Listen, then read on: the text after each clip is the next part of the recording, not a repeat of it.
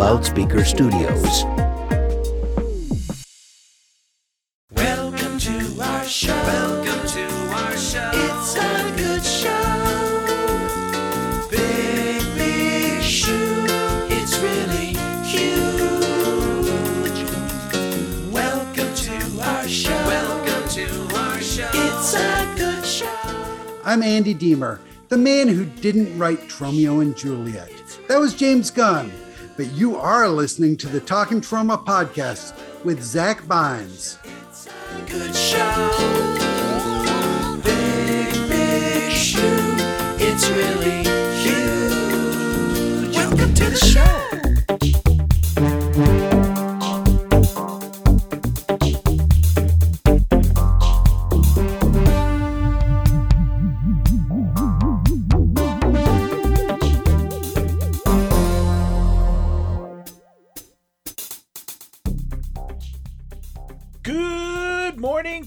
Tromaville, and welcome to episode 15 of Talkin' Troma with your host, me, Zach Bynes. The show where me and a guest distort our realities by watching a Troma movie, then pair it with a non Troma title for a fantasy double feature. I want to say thank you for everybody for sticking with me over the unannounced break I just had when I had the Rona. Get your shots, people. Uh, but thank you for listening. And uh, there's some big things in the works for the shows, but I'll get that announced on a future episode. But first, let me introduce my guests. He helped bring Tromeo and Juliet into existence, got a killer bod from using the Troma system, commanded the Troma team in the American chicken bunker during the shooting of Poultrygeist. He is an author, celebrated magician. Let me introduce to you Andy Deemer. Hi, although I take I take umbrage with the first thing you said, those first words out of your mouth. You you, you say he helped bring Tromeo and Juliet into existence. I would say the opposite. I would say almost that that he helped sabotage the film, and so it almost didn't get made. Um, yeah, it- maybe he was responsible for half of the original script, which was so bad it had to be rewritten and rewritten again and then thrown away and started anew by James Gunn. But that, if it that- was- that might have been more appropriate, more accurate. I mean, it says something to that effect in Lloyd's book. Yeah, yeah, I think James, James wrote it was about as funny as that time the two kids fell into the bear pit and got eaten alive. And then he stops saying, actually, it wasn't that funny. Um, which, which is is great. I mean, I love that. That's awesome. um yeah no i i i, I did uh co-write the original the first draft of the script which was in iambic pentameter and very close to the original shakespeare play and it probably was not funny i have a copy of it somewhere but I would like to read that if if uh, if you wouldn't mind if if you're not too embarrassed to share that with me. Yeah, the, the only problem is it's on I, I know what format it's on. It's not printed. It's on one of those three and a half inch not floppy disk hard disk? Oh yeah. like or a floppy disk in a hard casing. And so so it's in a disk that size uh and so if you know a way to get it off that disk you could read it and it's probably in an archaic format like pre doc x It's- Yeah. That's awesome. so you might have to find like a 1993 computer 1994 computer yeah somewhere around there I am sure the Troma offices probably have one around still. that's class of Nuke 'Em high was probably produced on one yeah that's correct Yeah, um yeah so I, I i was in uh in in in cannes at the cannes film festival and i wandered i was wandering around at the cannes film festival just a tourist and i saw that troma had an office there and i was like oh my gosh i wonder if i can meet lloyd kaufman or the great michael herz. So I, I went to the office and they said oh no those guys aren't here but do you want a job? And, and so the next thing you know, I was working for Troma like 25 minutes later at the Cannes Film Festival. And how old were Um, you when uh when that was? uh, You're yeah. pretty young. Yeah, I was like 19, I think, and maybe 20.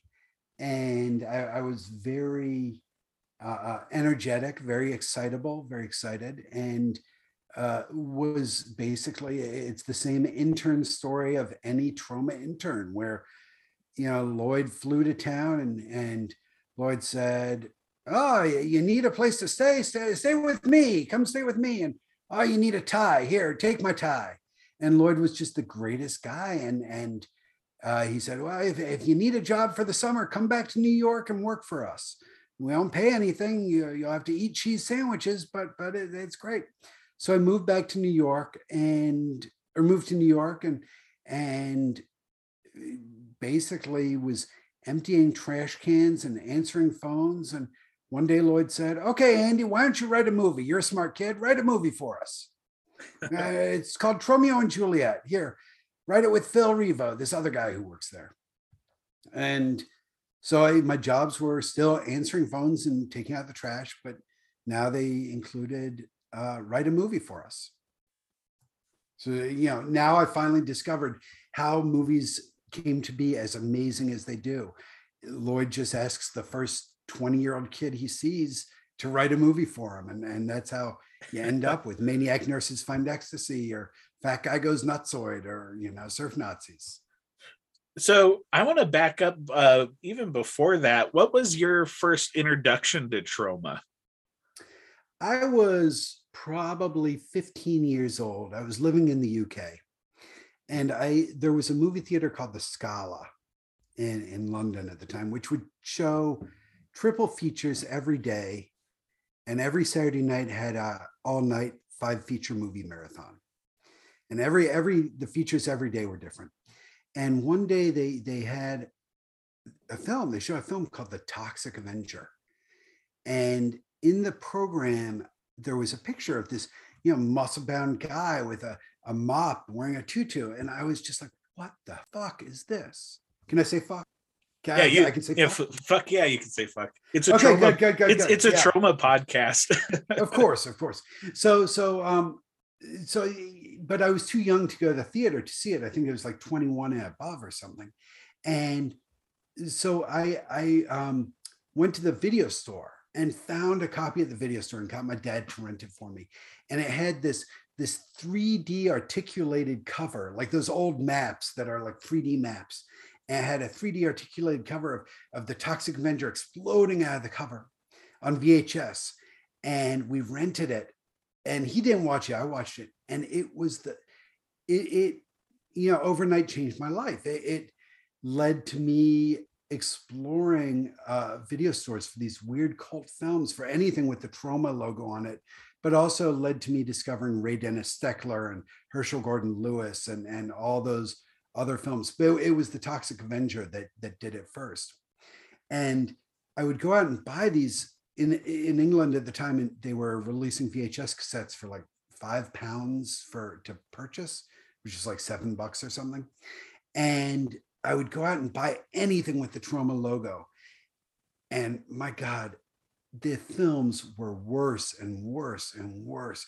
Some of them were so unwatchably bad, but every now and then you would find a gem like this masterpiece. Uh, and you know, you would they would videos would often low budget videos would often have trailers for Troma movies like Sergeant Kabuki Man on them. Yeah. But I could never see Sergeant Kabuki Man. I, I could never find it. But I would see the trailer for it. And it was sort of to me that and Troma's War were like these holy grail films that that I could never find and never got to see until until I worked at Troma. And the trailers, I I feel like there were those uh, uh at Troma. we had these VHS tapes with nothing but trailers, like two hours of trailers on that we would play on a loop at film festivals. And those trailers are just magnificent. It really works of art. I agree. Yeah, they it almost could be its own museum piece. Like you walk into the Hall of Troma trailers. Yeah, exactly. and, and, just like the Troma posters, many of which have nothing to do with the movie itself. You know, they don't feature the actors. They they're like pictures of Lloyd's daughter screaming or some of Lloyd's daughter screaming. But but the posters are also works of art. Yeah. so when you were uh, speaking of the Troma trailer tape, that that ta- trailer tape was part of the Troma system. Oh yeah. The So you- system. You worked on the Troma system, right?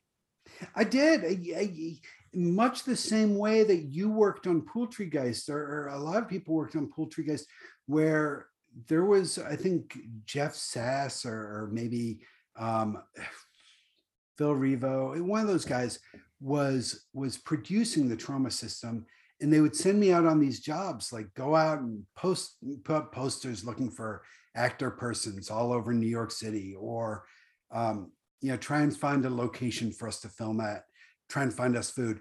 And it was these random jobs that I, at this 20 year old kid in New York, had no idea how to accomplish any of them. Um, but but uh, somehow helped to do these things. Um, and, and so yeah, we ended up filming the Troma system. I was supposed to be a PA on the film on the sh- uh, the show.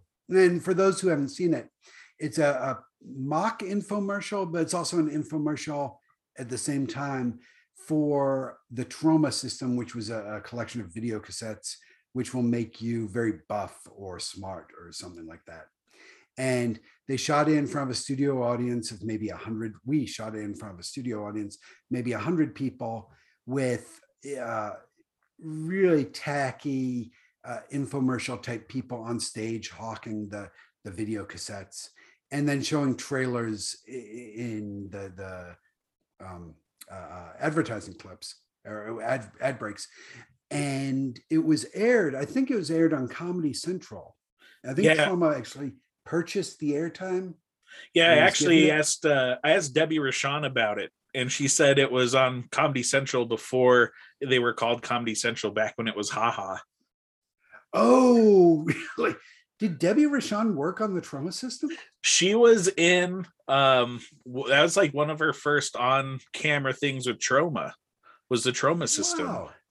and that that was my first on camera thing with Troma That's so she awesome. and I may have been on stage together. I I don't think I, I remember her. The the woman I remember who I worked very closely with was Zarina Dreams, who was uh, an adult movie actress with rather large, um, yeah, large breasts. And when I say large, I mean eh, like much larger than my head, maybe twice the size of my head for each breast and she was in the movie Palm Springs or Bust. These are the memories are coming out that I haven't thought of for literally a decade or two decades. Um, so she was in a movie called Palm Springs or Bust, and I don't know. I, I think this was her segue into serious acting. Was working on the Troma system. It was also, I think, the last thing she ever did. it's really sad. Um, so I was supposed to be a production assistant on the, the TV show, but Lloyd, oh, Zarina wanted, she felt safer with me next to her. And because she didn't felt like I was a, a very safe, friendly guy. So she wanted me on stage, on screen with her at all times. But the producer didn't want me on stage, on screen at any times. So so he framed it such that I was always next to her, but I was just off screen. And so you can often, if you watch it now, you can see my arm flap into screen right next to Zarina Dreams over and over and over again. But I'm in it for like half a second, maybe. Uh, it- it- he he the the producer really didn't like me or the director, I guess. Um, I think it was Jeff Sass. That guy. Wow yeah so so they, so I, I i worked on that and they gave me a wonderful credit like production manager or something like that very very generous credit. Uh left Troma to go back to college and the next year they called me up and said hey we we rewrote tromeo and juliet. You want to you want to come work on it? Uh, i didn't want to come work for Troma again but i stopped in for a day or two of the shoot and appeared in one shot or two shots maybe very briefly I I saw you. I I rewatched Tromeo and Juliet the other day, just specifically so I can find you. And I, you're definitely in one shot. great great and and that's i don't look for me anywhere else it was it's just one shot um i haven't seen it in years and years but but where yeah, James Gunn's brother brains someone with some pool balls in a sock or something like that. Yeah, he uh and you're standing standing uh at a table and you give the the Troma surprised frightened reaction. Like oh no! Which was so great. And the other right next to me in that shot is noah scalin who designed most of the mid to late 90s Troma uh, video covers and is now a, still a great designer. And i think there's someone else in the shot who i think was the Troma receptionist at the time. Uh, but I, I don't remember who she was or what yeah. When you were working in the Troma offices did you shoot anything else for that might have like been on a vhs or or like one of those weird features? Yeah all the love you can um which was shot at the cannes film festival. I've seen it once and it, it was over 10 years ago but apparently i'm in that a bunch um with because I was hanging out a lot with Peter George, the director of Surf Nazis Must Die, and the starlet, I can't remember her name, but uh, the starlet of Maniac Nurses Find Ecstasy, uh, and the Mr. Uh, Mr. X, Madame X, Lady X, the star of uh, Vegas, Vegas in Space. In space. Um, and, and, so we were all in the the all the love you can here and there. Nice. But yeah, that was it for shooting in the Troma office back on my first first round with Troma in my 20s. well, what made you want to come back to Troma for Poultrygeist? I said I would never come back. I my whole from eight years old until 20, my dream was to make a movie. And from 15 to 20, my dream was to make a, a movie in the style of Lloyd Kaufman and Michael Herz. And then working in the Troma office, where I don't want to spoil too much for anyone who's who's still going to work there, but but it's not exactly the most gleeful, inspiring experience. and you have you have wonderful people like Maris Herz, uh, you know, eh, true stars who, who are supportive and wonderful, and, and, then you've got some more negative aspects, um, or great people like Lloyd, who, who's completely insane and and one of you know my favorite people and my least favorite people at the same time um, but but so so after working at Troma, I said I never want to work in film again if this is what working in film is like. I assume working in film is not always like it is at Troma, but but but it was for me. And, and so I, I, said, no, I'll go do something else. I'll work in technology. There's this thing called the internet that people are talking about. Maybe I'll work on that. So I went off and worked on the internet for another for eight years, uh, starting this uh, video game website called GameSpot. And after eight years at GameSpot, I, I was sick of working in technology. I had these dreams of, of again, of, of making a film. I, I said, you know, I, I, to the woman I was dating at the time, I, I said, you know, I, I, would love to make a movie. And she said, great, make one. I said, well, maybe I'll go back to Troma. She said, You swore you would never go back to Troma. You swore to me you would never go back to Troma. I said, Okay, okay, I won't go back to Troma. But I was in, in Nashville. I was working, I was making a documentary about Islam in Kentucky and a, a bunch of uh, uh, Muslim refugees living in a small town in Kentucky. Uh, it was an interesting topic, but the documentary was going nowhere. And I was living in Kentucky, miserable, uh, hanging out with people who were snorting Oxycontin and really rabble rousers. And I heard Lloyd Kaufman was going to be in Nashville. And so, so I drive to Nashville and meet up with him for a drink. And he he's kind of drunk. He's had a couple drinks. And he starts telling me about this cursed film production he's been working on for four years about uh, chicken zombies. And it's called Poultrygeist, Attack of the Chicken Zombies. Yeah, that's what it was called. Yeah. Or Attack of the Chicken Dead, Attack of the Chicken Zombies. Attack the Chicken Zombies. And he, he, he pitches it to me in this bar in Nashville. And we're sitting there with a guy who's just back from Afghanistan on his third tour of duty in Afghanistan, and, and some young lady who's a, a, a Troma, you know, wannabe starlet, and and Lloyd and me, and Lloyd Lloyd says, you know what, you should come to New York. Come to New York. You're a smart guy. Same thing he said to me in, in Cannes, you know, 10 years earlier. Uh, you should come to New York and and you should work on the film. And I'm like, well, that, that's an idea. And we're drunk and, and we joke about it. And, but it, I start thinking about it. I, I, keep thinking about it. So I decide, I decide either way, leave Kentucky, move to New York. Um, New York's a much better city for me. And uh, yeah, I, I call Lloyd and Lloyd and say, look, let, us uh, talk about this idea, this chicken zombie thing. He says, okay, great. So I come to the Troma office and he says, well, here, here's your desk here's the script, read it and, and give me notes. And it's like, no, we're, we're just here to talk about the idea. He's like, no, no, no, fuck that, fuck that. Just read the script. I need a producer. I, I need you. And so he convinced me in like eight words to take a job that paid literally no money, working 18 hours a day, uh, you know, to make this chicken zombie masterpiece. And my God, it was it was a fucking it, it was a, a miserable experience, one of the worst experiences of my life. And my God, I wouldn't trade it for any experience in the world. I I liken working to a Troma movie as like kind of going to war and other people like no one else can quite relate unless you've worked on a Troma movie because it's you know the most miserable experiences that you can have, but also some of the most rewarding experiences you can yeah. ever have. And like the angriest you'll ever be and the most overjoyed you'll ever be is on the set of a Troma movie.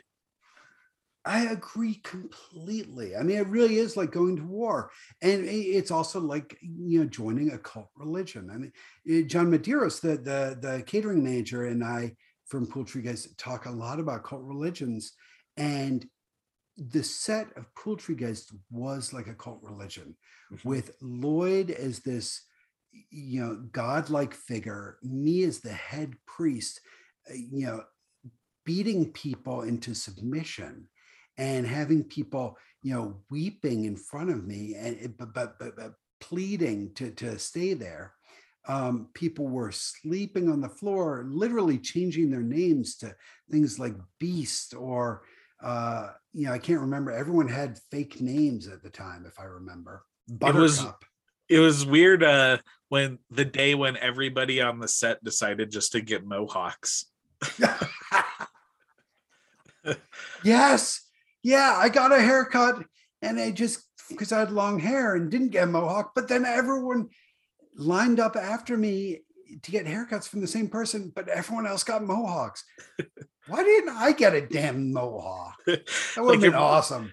Everyone's like, "Oh, I'm on a Troma movie. I don't have to like report to my regular job. I might as well get a a mohawk."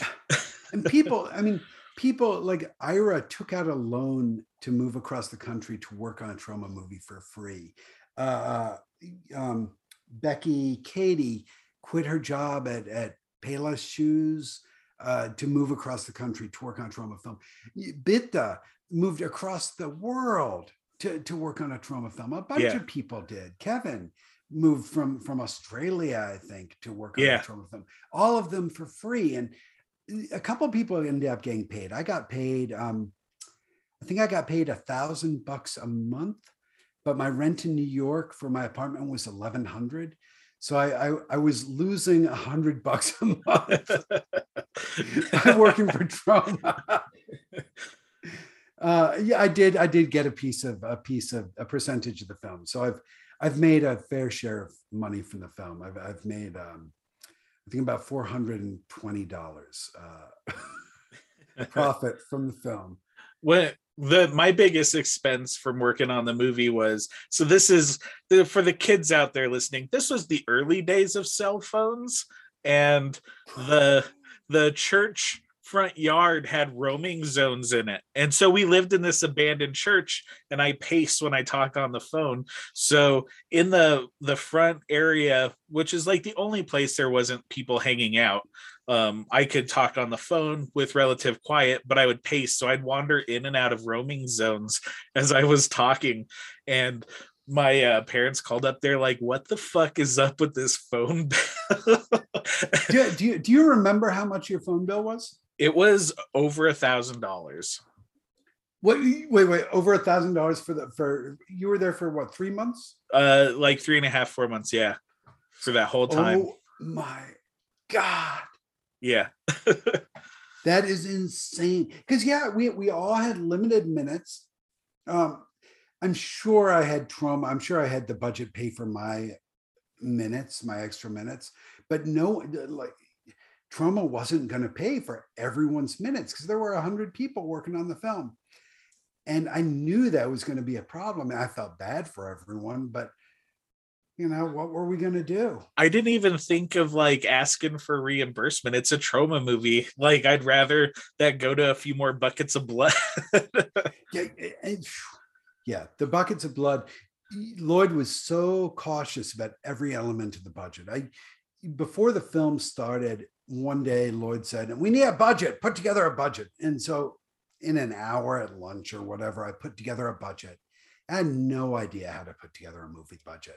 I just I winged it. I, I guessed at figures. And a couple months later, we were actually making the film, and and Lloyd said, "Where's the budget?" I said, "What budget?"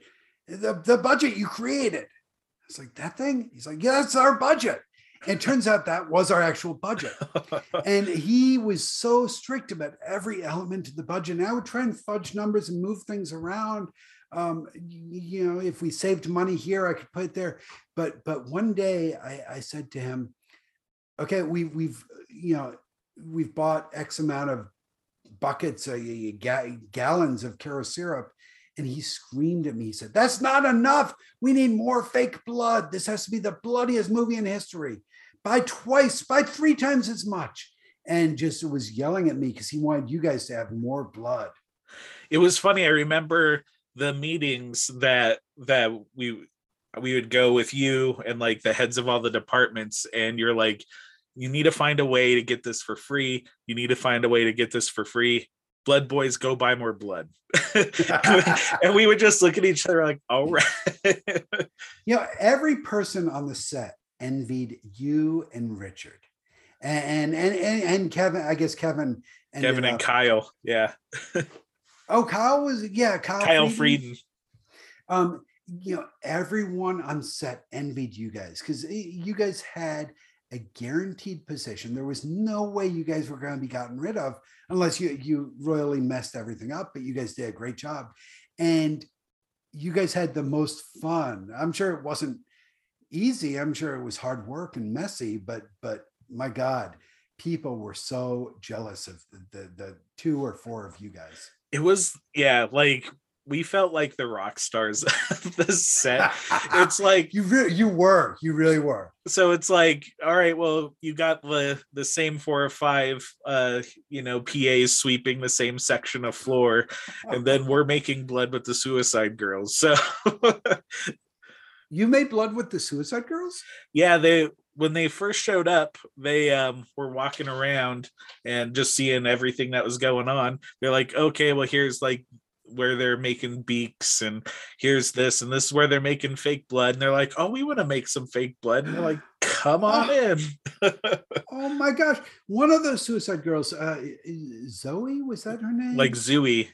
Zooey. She, I, Callie's, I think she was Callie watts's sister so so darling, so cute. Um, yeah, yeah, I, I I think I briefly met her. Know, I, I was just always running around and doing office stuff. I didn't get to do any of the fun stuff like make blood or hang out with suicide girls. there was so you, I'm sure you remember everybody on set was um, always looking busy. I don't know if they were necessarily working, but like you would see somebody like wiping down the same spot on on a wall that nobody touched like 30 times a day the only time i ever saw anybody just everybody just stop working was the Suicide Girls decided they were going to go play sprinkler volleyball in the back of the church. And so they turned the sprinkler on. They were playing volleyball, and everyone was just standing out there. They're like, "This is a nice break." Uh, um, Zach, what? Yeah. What? what? You're all fired. Where was I? This is horrible. I think we were like, "Don't tell Andy, we'll get in trouble." You would have. I promise you, I would have been so angry seeing people have so much fun and being so jealous of people having fun. I was just, I was constantly living in fear of Lloyd, living in fear of everything fucking up. I, was just terrified. I was having, you've read my journals, you know, I was having the, these recurring nightmares all through the production of Poultrygeist because I was terrified of everything going wrong. And I didn't know how to manage it. And I, I don't think I'd manage it any better today. Something of that eh, to any time I saw people having fun or relaxing or joking around, it made me angry. So I, was jealous. I, I, I, I and and you know, I wanted to be having fun, but I couldn't. And so you guys shouldn't either. If you guys are having fun, that means something's not being done. Oh, oh, I rem- the anger. I feel the anger building up in my chest. It's like I haven't felt this in years. we're we're both gonna have to go to therapy Oh, again. no. oh yeah, you don't think I've been in therapy since then? I mean, the, the scars, the physical. I've got physical scars from the production, but but the emotional scars. They when I got back from Buffalo, I could not walk into a shop and talk to a stranger. My anxiety was so great. My social anxiety was so huge. I, I felt my entire life was was meaningless after getting back from uh, Buffalo.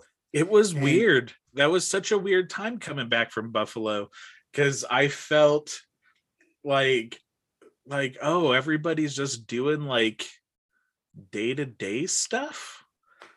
Yeah. Like I couldn't sleep on a bed for a month. I had to sleep on my floor.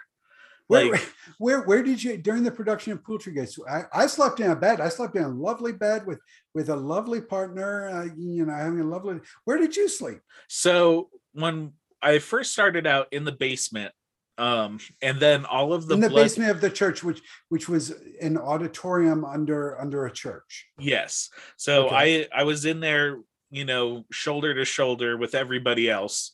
And But- the lights never turned off, if I remember, in that auditorium. No, and we wouldn't we wouldn't stop working until about three in the morning, and then we'd start working again around six. So you would you would you would sleep for three hours. Yeah, it was about three hour nights typically. For- sorry, Zach. How much how much were you being paid? Um, you said on the contract that we would get a dollar, but I have never got that dollar. Yes. yeah. Yeah. but we got lucky so um the blood boys uh, like we kind of we kind of had rock star status. So there was times where like the blood boys need to get their rest because tomorrow's like a massacre day or something. So we ended up taking over the general's office which is in the same ah. basement but it was sort of secluded.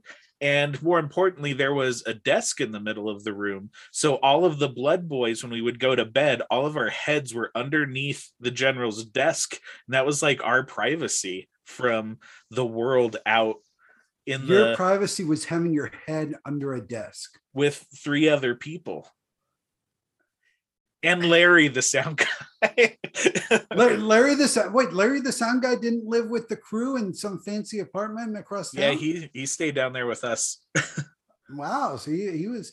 I mean, I, I have questions. I, I have functional questions.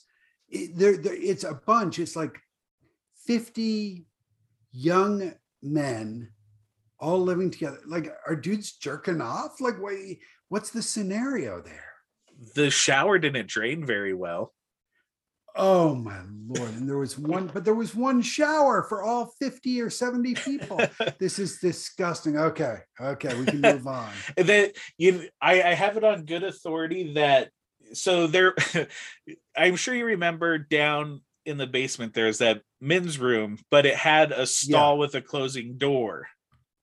Okay. So I have it on good authority that there were some PAs that would that would rub one out in there during Where- meetings though, because people would come in and meetings. yeah, people would come in and be like, so where what is the deal with like the special effect? Where is this costume? Where is this prop? And they'd be talking to the person they thought was taking a dump. oh my lord! Eh, But what? A, I know some. There were some couplings on the set. These are questions I've wondered for years. There were some couplings on the set. Where did these couplings happen? In the same location? That I don't know. I I was like too busy not getting fired to notice anybody on the set. yeah. I know I know crew members would find interest with PAs or not PAs with actor persons with extras uh, who didn't work on the movie because they would have showers and privacy. So there would be hookups, but it was mostly so they could have a private shower and a bed to sleep in. Oh my gosh! Wait, you mean you mean people would hook up with locals so that they could go and sleep somewhere else in the locals' house? and take a shower. Oh my lord! I stayed in a hotel room. In my diaries, I say once. I think it was like three times, but but in my diaries, I say it was once. So maybe I'm misremembering because it was so magnificent. It's just been blown out of proportion, multiplied in my mind. But uh, yeah, I, I remember taking one really good shower, maybe three really good showers, uh, but always in hotel rooms that I was paying for out of my own pocket. I ay, left ay. Buffalo covered in blood. I don't think my real shower came until I was like back in Colorado. it was disgusting. I, I, I, I think I got a yeast infection from working on the set in my armpits. Uh, yeah, I, I would have to look on Wikipedia or you know WebMD to see if this is accurate. But I think I got a yeast infection in my armpits from not bathing. My pillow got black mold on it. And so like I had Oh, like a breathing Lord. thing towards the end of shooting. Oh no! Oh, and then I but I remembered there was uh you'd we'd film all this crazy stuff, get covered in blood and glue and chicken feathers. And then it's like, well, it's not our turn in the rotation for the showers. So we would all do what we called the Troma shower, which was uh hand sanitizer and axe body spray. I remember when I was working with Joe uh, uh, Joe Fleishaker, he we couldn't work out how to give him a shower because he was supposed to be drenched in blood and and and lots of lots of bodily fluids and and uh, shit and all this stuff, and we couldn't work out a shower that he could fit into because he's a very large guy, and uh, he eventually said, "Look, Andy." I, I'm okay if you just want to use a hose, if we can find some privacy, but please don't refer to it as hosing me down. Um, which, which, which I thought was lovely, but but it was hard to get a shower, to get access to the showers there. Um, people would show up to the set thinking they were going to have fun and party and be drinking, but we ran a very tight ship and it was miserable disgusting living uh, with very little fun I remember one pretty brutal day of filming some effects. Um, you came up to the Blood Boys and you were like, "Hey guys, you're not hearing this from me, but I know you're tired. If you need to run over to the corner store and grab a beer, fucking slam that before you get back here and go to bed." That was from me That was I from you. that? That was like one of the nicest things like that was said on set. that's such a such a cult leader kind of thing to do to be like i'm going to let you do this amazing thing it's like the most mundane fucking thing get a beer i would I turned- I turned 21 on set and I didn't tell anybody because I didn't want to get in trouble for the no drinking rule. Oh my gosh. Oh my gosh. Well, every night, Gabe, Caleb, Kyle, me, and Jason Demon Scars Fook. Fook? Falk? Falk? Folk. Sorry, Falk. Sorry, Jason. It's been a long time. Uh, the five of us would crowd in a car with the lights off and we would sip cans of beer surreptitiously in a car parked down the street so that no one could see us. I, I, I personally, I needed a beer to, to counteract all the, I'd been drinking coffee, you know, for 23 hours or whatever every day. And so I would need a beer or two to knock me out. But it's so sad that that that's the control Troma had over us. Well, and then we all learned how to do like the the 15 minute nap. It's like Oh. Like oh I we're driving to set. I am sleeping in the car all the way to set. And it's like oh I'm not needed on on camera. I'm gonna sit against this wall and fall asleep. Like it even happened to Lloyd. Like he fell asleep like leaning against a wall. I, I think that was because he was drunk, though. Um, but- no, not really, not really. But the, the, the, the- yeah, um, uh, John, John, John. Why am I blanking on his name? Who was my best friend on set uh, in the office?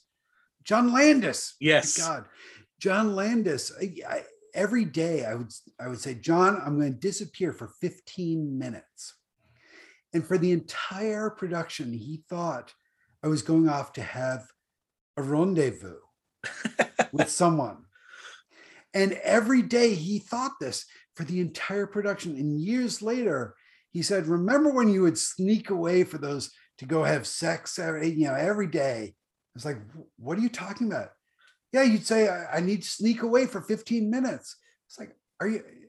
I had sex like once during the entire production. It's like, no, you did every day. He thought he thought I, I was having sex when I was just having these desperate naps. Uh, you know, this guy was going home every night to his mom's place, but I was I was just yeah looking for 15 minutes of peace. Do you have any crazy stories that I might not have heard about from uh, any juicy goss from set? Okay, here's a good story. Eh, This is a sexy story. Uh, uh, uh, Joe Fleishaker, when he was coming up to Buffalo, he, he called me and said, Look, Andy, tell me, what's the orgy situation? I was like, What? The orgy situation. What kind of orgies are going on? What, what's the sex situation? Is there a lot of sex? It's like, what are you talking about? He said, well, I don't want to take part. I, you know, I, I, I don't take part. I'm a big guy. I'm, I'm not taking part in it, but I, I do like to watch. I like to take pictures. And, and my God, it was the most wonderful thing to hear and the, the most awkward conversation to be, to be like, no, it's all sad men who have not slept in weeks. I don't think there are any, if there are orgies, I haven't heard about them and they're keeping them secret from me. So, which makes me wonder what the sets were like on the other Troma productions. Right. Uh, I mean, a bunch of people were mugged on the Troma sets uh, eh, during Poultrygeist. Uh, I, re- I remember, yeah, I remember you saying it's like if you're going to the corner store, you need a buddy. If you're going to, there was a gas station or not gas station, but like a convenience store bodega right across the street from set. And you're like, even if you're going there, you need a buddy. And we all were like, I don't know, maybe he's just being overprotective. And like one of our first days there, we saw a car like pull over, grab a dude who was just walking down the street, pull him in and take off. And it was like, oh fuck. Well, we're gonna have have the beast walk us across the street so I could get like a cranberry juice in a slim jim. Yeah, it was. I got so many emails from concerned Buffalo citizens after they heard we were filming at that location at Bailey and Hewitt. Because at the time, I'm not sure about now, maybe Buffalo is seeing a resurgence, but at the time, Buffalo was one of the saddest, worst cities in America in terms of crime. And this was one of the worst parts of Buffalo in terms of crime. Uh, I mean, there were drive-by shootings. There were, oh, it, it was it was very rough. The only reason we ended up there was I spent three or four months calling McDonald's or, or film commissioners around America looking for a McDonald's that had shut down recently but not been torn down or converted into a Starbucks. And most of them were quickly converted into Starbucks. I think that that was just a thing at the time. And the only one I could find, that's a lie. I found one in the Mojave Desert but it had no air conditioning, and we were filming in the middle of the summer. I found one in Kentucky, and Lloyd did not want to film in Kentucky. I'm not sure why. Great state. Uh, and I found one in Buffalo. But Lloyd kept saying, "What about somewhere sexy like Florida? You know, we, we could shoot in Florida." Well, there, there are none that I can find in Florida. How about somewhere fun? He wanted a fun city, a fun state, you know, a college town, which Buffalo is a college town. Uh, but but the one in Buffalo was fantastic, and the people of Buffalo were amazing. It was crazy how the locals like just embraced all of us. We had hundreds of, of actor persons, extras showing up time and time again. We had people giving us their houses, their furniture. You know, when people heard that we didn't have beds, they brought beds to us. It was amazing. Uh, Buffalo was, you know, best place. It's awesome. Um, Even what- even if we did almost get shot on a daily basis. yeah, as long as we had the beast with us, we were we were Yeah. okay. that guy. one one thing I do I do want to publicly have on record is I do want to apologize for the very last day of shooting on Poultrygeist. So if you watch the documentary, um, the the location, the guy who owned the McDonald's decided to take the the American Chicken Bunker sign No. off of the building. No, no, it wasn't the guy who owned it. It was a carpenter who helped us make the sign, printed it up for us for free, put it up for us for free, and then decided we looked like we were done filming to take it down for us for free. The greatest, most charitable man in the world. It, uh, it kind of sucks that we were not done filming. And it was the last day of shooting. Like i remember getting the call sheet and it's like blood boys not needed. And it's like oh my god they don't need us on set. They don't need us to even like send a little like carton of blood. Like we don't have anything to do. So at the same time there was a comic con going on in toronto. And um, some of the Troma team who was working on Poultrygeist who were canadian were running the Troma booth. So they they were like hey um come up we'll sneak you in. So they snuck us in through an emergency exit through the green room to get into this comic book convention.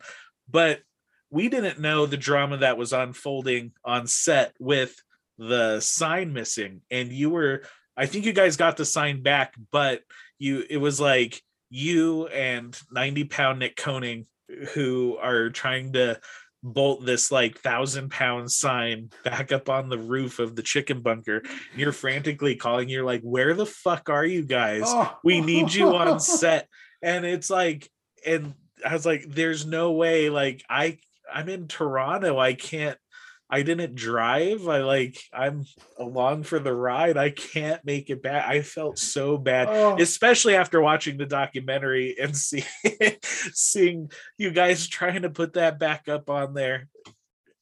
Oh my lord. Well you, you- do not worry I, i've i've entirely forgotten that. I mean i remember the moment. Uh you know what i remember is there was a big party the night before and everyone was doing taking e-pills and or molly whatever they call it now and having these crazy adventures. And i kept getting these drunk dials from people uh, at the party. I was just like how can you be at a party? We have half a day of filming tomorrow. Do I do want you to talk about Lloyd's first rule of production, safety to humans, and how you were uh, a victim of that rule not being followed necessarily. No, that rule was followed. Safety to humans was always followed. I mean, as much as we could. So, so we could not afford afford to hire stunt people, and but we had stunts. We had a lot of great stunts in the movie, and okay, so we couldn't afford stunt people, so we were all going to do our own stunts, and you know, I wanted to have a grisly death in Poultrygeist, and uh, Lloyd, Lloyd, bless his heart, he said I was a terrible actor. He, he actually said I was the worst actor he'd ever seen. and Gabe, Gabe backed him up. Gabe actually called me and said, Andy, my God, you're the worst. Gabe, the writer and co-director of the film, said, "You're the worst actor I've ever seen." And I'm an I'm an okay actor. Come on, eh, okay, I'm a bad actor, but but so we come up with this great death for me where I'm going to have my face deep fried and my my testicles deep fried, ripped out and deep fried by a zombie chicken.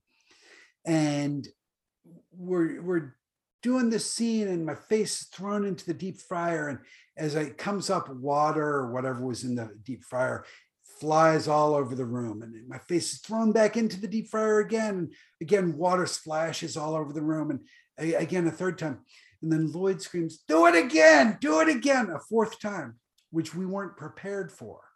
And I, I think i had taken a step back or maybe i slipped in all the water that had splashed around.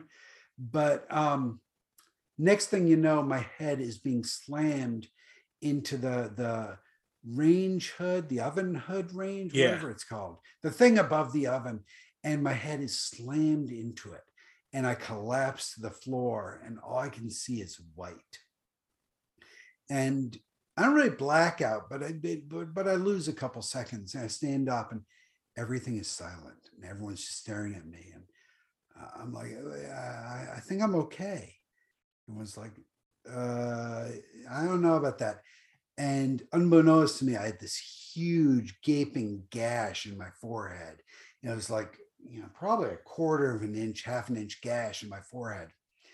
Uh, so I get rushed to the hospital and I go into the ER and they do triage on me where everything stops. Everyone runs out of the hospital.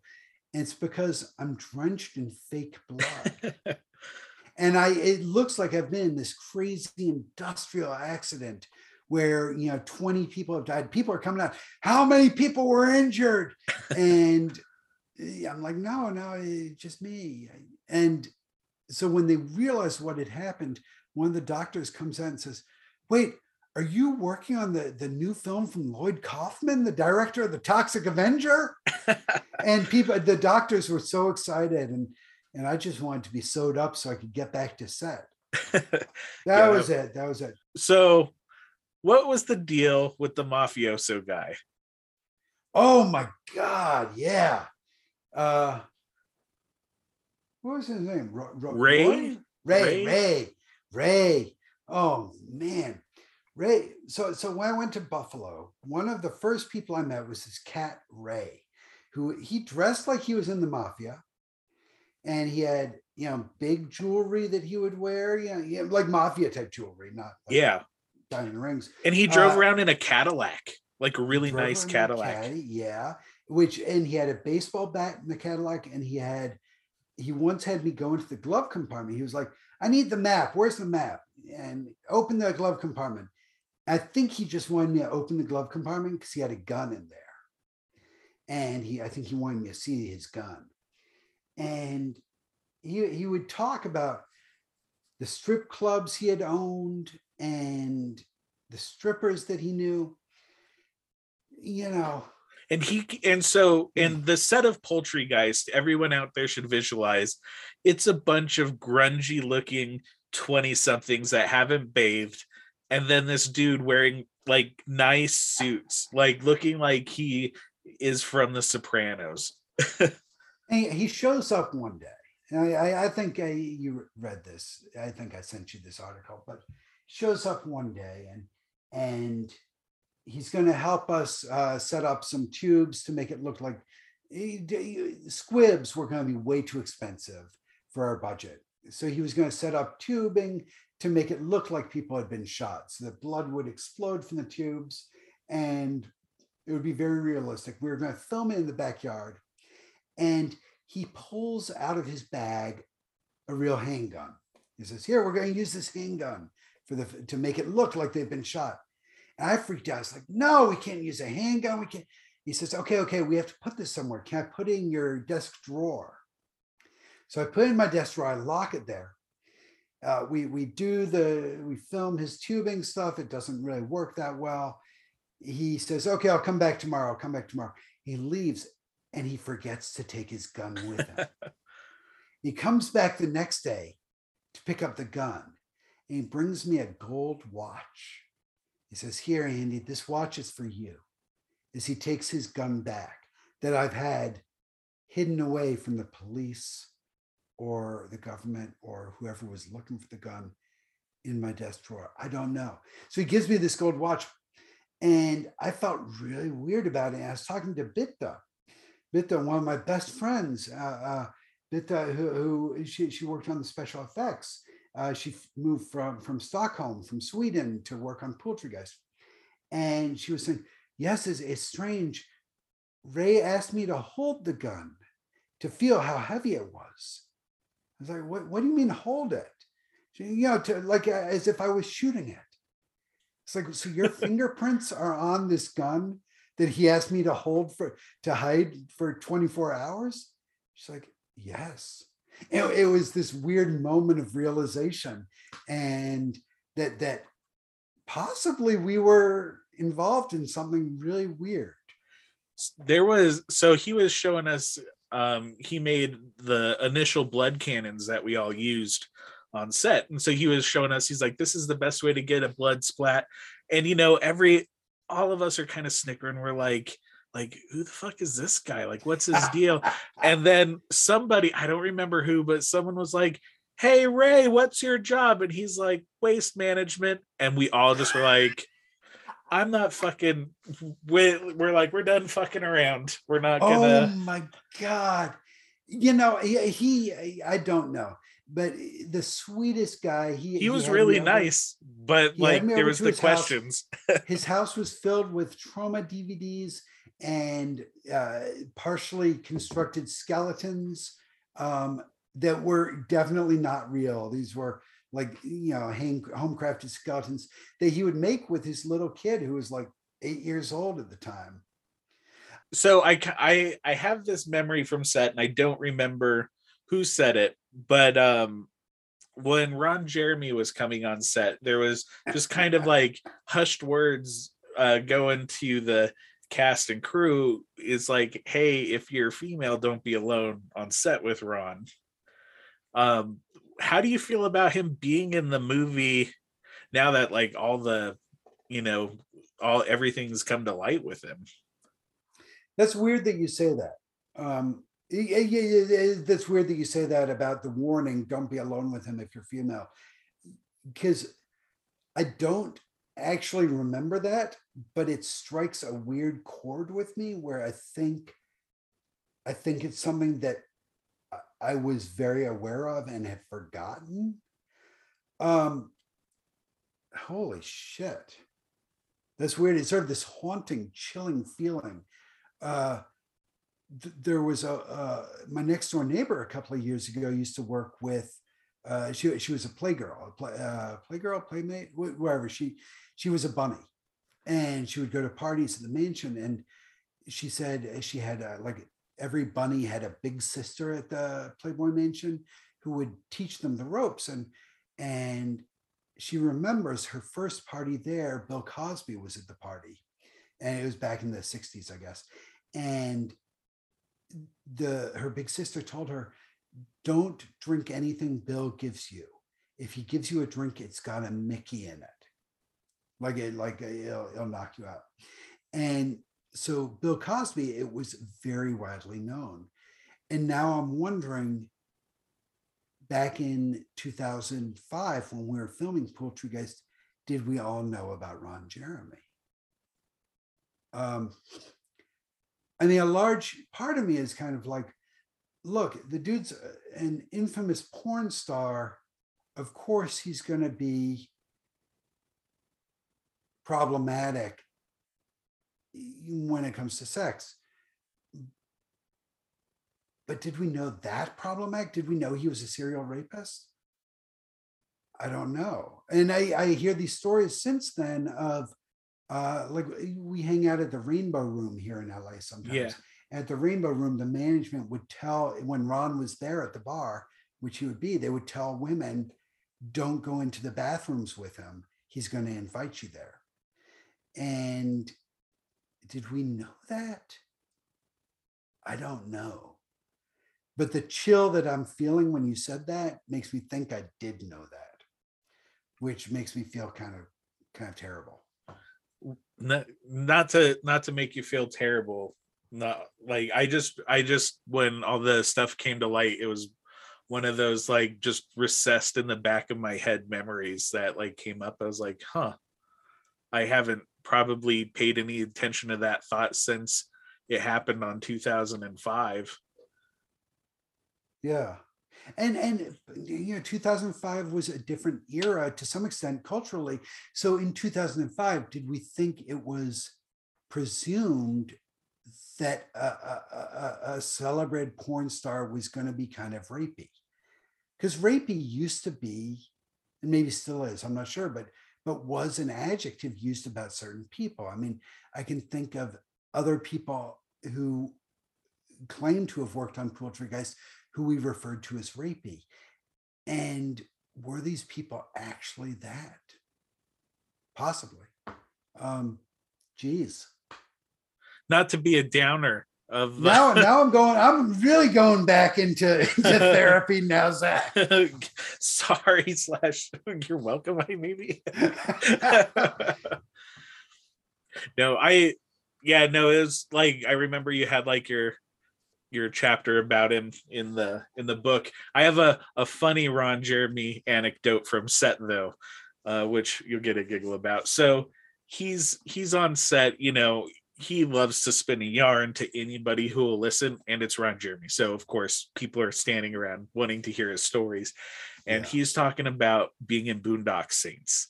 And and he was he was like yeah and i'm talking to troy duffy and did you know he's making a sequel to boondock saints called all saints day boondock saints 2 we're like oh that's cool. He's like yeah i'm talking to him about being in it. And then someone was like you died in the first one and he the look on his face was like he never that never even occurred to him and he's like well maybe it could be a flashback or something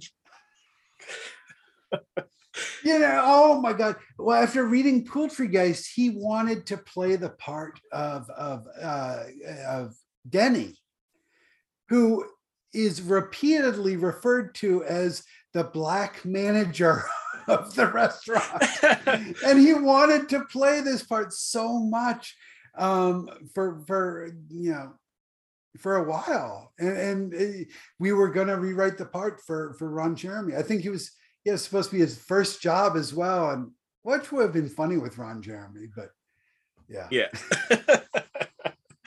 that's funny oh I, I have a joe Fleishaker one too from set so i remember like being starstruck that joe Fleishaker's there because it's like that's Michael Herz from all the dvds that's the first Yeah. action star. So me and uh, one of the other blood boys kyle uh, we're like we like we got to get a picture with joe. And then you know there's no there's nothing secret on a Troma set word gets around. And i remember you came up to me in the hallway at the church you're like did you take a picture with joe? I remember you're like i asked nobody to take you know photos of joe and you know it's like uh no no i definitely didn't take a picture of joe Wait. Fleishaker Why did I not want people taking pictures with Joe Fleishaker? I think you were concerned of like, you know, him not looking good or, you know, people making fun of him or something. Huh? But I, I remember Because I I took a picture with him. yeah, It, it might have it might have been that I didn't want him distracted because he was so he was anxious about filming. Joe, may he rest in peace. He he lived a great life, uh, even with his health problems. Um, you know, he the poor guy had I think two or three lines in the film, and he had the script for a couple months, and he never managed to learn those lines. Uh, compared to Ron Jeremy, don't you know shouldn't be complimenting Ron Jeremy, but who showed up, read a page of the script, and 20 minutes later shot that one page speech in one take perfectly, verbatim. Uh, poor Joe Fleishaker had three short lines and never managed to remember them. Uh, and and he, he he knew this, and as he drove up, he would call me weeping from the car, uh, saying, "I I don't know if I can do this, Andy. I don't know. It- it's I'm uncomfortable, and and I can't remember the lines." I, I felt bad for the guy. I'm I'm just happy that I got a chance to work with him and he was Yeah. super nice and appreciative, you know, that I that we would, you know, take time to even stop and talk to him. So he loved he loved people being fans of his and yeah he loved that you know i was a fan of his i was uh, super excited to work with him. And- more excited about him than ron jeremy like ron jeremy i'd seen you know stupping ladies in the movies but but ron jeremy never really meant anything to me. He, he was a cultural icon but he never meant anything to me personally. But joe Fleishaker from Troma's War like, yeah, he meant something to me deep in my in my heart. So I, I was so much more excited to to meet and work with joe than ron it's gonna sound weird. There was two Troma icons I was super excited to get my picture with was was Joe Fleishaker and then the Kabuki Man car. like I was like, did oh you my get your picture with the kabuki man car I did. I was like, car? it's the car. It's the Kabuki Man car. When they drove it on set, I was like, oh man, I know what that's for. nice yeah that was such a nightmare trying to find but but but I, I think beth beth charlesworth found it i think have you seen the film the horror short le bagman yes. and so the the guys who made that they also made what are their other films Um, Turbo Kid. And, turbo kid which which made huge waves it, it was a great cult film and Summer of '84. which I haven't seen. Is that out? Did they finish? It's that? On. It's out? on Shutter. Okay, so these kids who made these incredible films, true artists. They they they were in touch with Troma before, and and Troma were big fans of Le Bagman. So when we were making Poultrygeist, I reached out to them and I said, "Hey, look." Could you guys? We've got this this climactic zombie massacre in the Chi- American Chicken Bunker. Can you think about um, how you know some some effects that we could do or some shots that we could do could you help us out they ended up drawing up i think it was like 16 pages of storyboards for an incredible massacre and this is the kind of massacre that that it's like a wet dream massacre where you know someone gets a mop shoved through their through their butt and it comes out the mouth but then the the mop proceeds in- the next shot to what are those old cartoon things where one thing affects another that affects another that Oh, like a? Rube Goldberg. Rube Goldberg. Yeah. This was basically a Rube Goldberg of a massacre scene where the whole thing made contextual sense from start to end. And it was beautiful. And all it would have taken to shoot was planning and organization. And Lloyd was like, fuck this, we're not shooting this. and I've still got these storyboards. I can send them to you. They Yes. are a work of art. And we lost that. Um, and, and so, so what reminded me of this was the apartment where. Well, I, I want to go. I want to go back to that real quick. So they showed Yeah. up on set uh, one day. You know, I I think they knew that their massacre scene wasn't um, gonna be shot. Um, Yeah. But I think Lloyd or maybe you were like, "Well, come down anyways and get a turn be a chicken zombie in the movie." And you can see them in a shot. They're like eating somebody in the drive-through window. It's like, oh, who knew those kids would grow up to make you know one of the most popular cult films after Poultry Yeah. Guys. Um, and they uh but I remember Lloyd like like they're in chicken zombie makeup. They're like, all right, we're gonna get killed in a Troma movie. And then we just shot Charlotte's death in the soda machine, which looked absolutely terrible.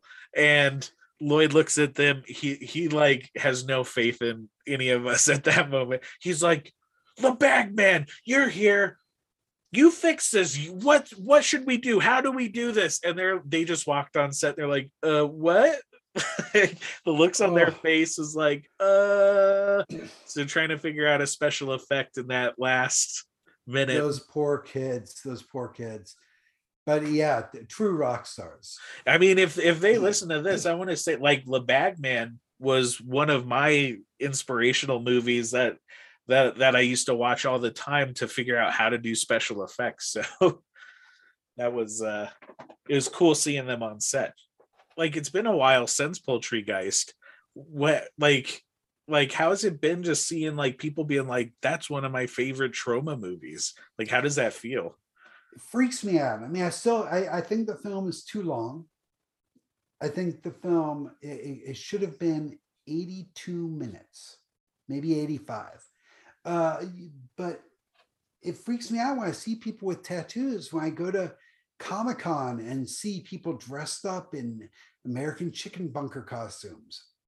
When, when we when the film played at Fantasia Film Festival in Montreal back in 97, I guess.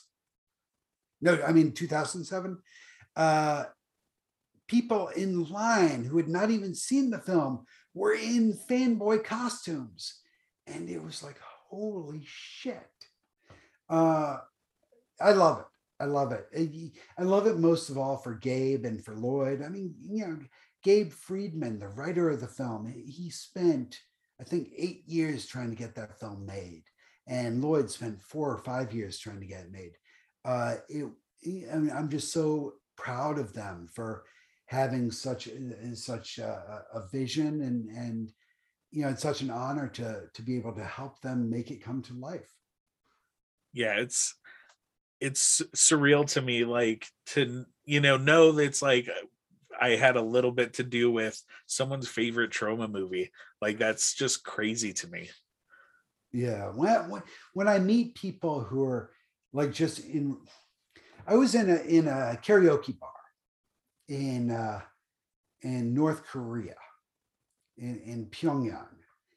And uh, I was in a karaoke bar and I was talking to this American guy there, this six foot four American guy who looked kind of like Abraham Lincoln, the same facial hair. And he, he, he says, I forget what he said to me, but he, he, he mentioned surf Nazis must die say, if you like Surf Nazis Must Die, you should see this film Poultrygeist. And we're in North Korea, you know, the enemy country to the USA. And he turns to me and says, Poultrygeist, I own two copies of that movie on DVD, one for each of my apartments. And, and, you know what? Even more than that, I was at the world premiere of Poultrygeist in New York City. And I didn't correct him that it, it was not the world premiere. He thought it was the world premiere. Uh, but but this guy in North Korea, this American who is buddies with Kim Jong Il, yeah, yeah, I mean Kim Jong Un. Um, now he is a Poultrygeist fan. I was like, holy shit. so years later, years later, I took him to the premiere of Class of Nuke 'Em High Part One in New York and introduced him to Lloyd. And he said that was the greatest day of his life. It was even greater than meeting Kim Jong Kim Jong Il, uh, Kim Jong Un, Kim Jong Un. Sorry. That's awesome. But well, I want to pivot a little bit uh, away from uh, Poultrygeist and talk about your magic career. So, so instead of performing magic, uh, you know, occult magic of brainwashing a bunch of twenty-something year olds to do your bidding, uh, you you are a magician now. I'm a magician. Uh, five years ago, my wife took me into a magic show and a magic at the Magic Castle in Los Angeles. And it's this old turn of the century mansion built on the hill in Hollywood. And, and it's inside there are like eight magic theaters and five bars and a, a restaurant. And and you just go from theater to theater watching magic shows and it's all done up in turn of the century style. I said holy shit this is the greatest place i've ever been. How can i come back? And they said well you have to be a magician. Uh, but i'm not a magician. How can i come back? And they said well you can sign up and take magic classes. So i really wanted to come back. So i signed up for magic classes and one thing led to another and after enough magic classes I realized, holy shit, I'm a magician. Uh, so, so I've been a professional magician for about two years now, and perform uh, conspiracy theory magic shows uh, based on the idea that that all of the magic is real, but but using it to pr- prove uh, conspiracy theories, such as government mind control or yeah. Bigfoot is real. um, and use that to I won uh, Close Up Magician of the Year from the World's Largest Magicians Association and uh, was featured on Penn and Teller Fool Us. Uh, I didn't fool them.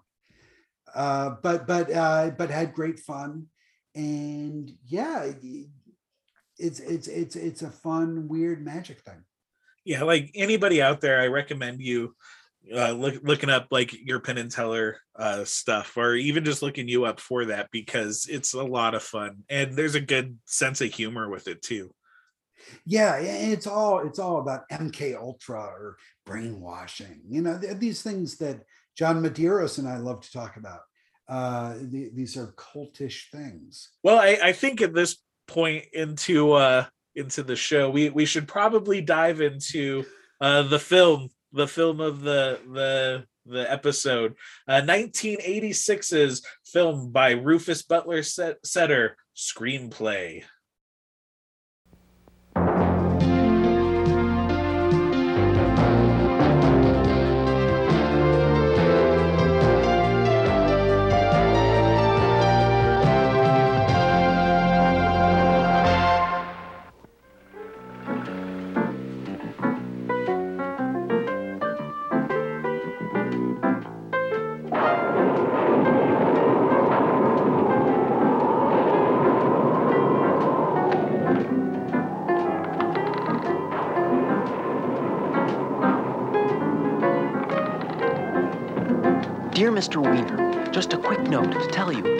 Killer is approaching me from behind, and by the time you read this, I may very well be dead.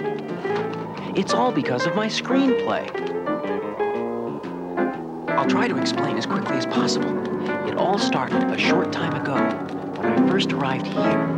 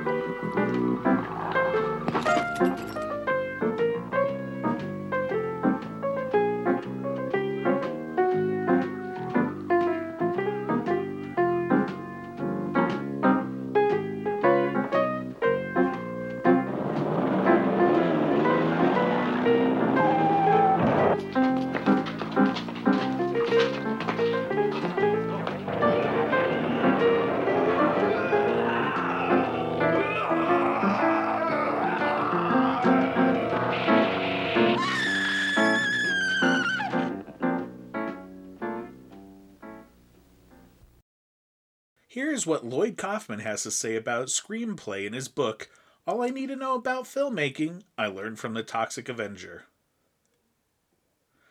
The Troma team believe this is a masterpiece and has therefore been voted into Troma's Unsung Masterpiece series.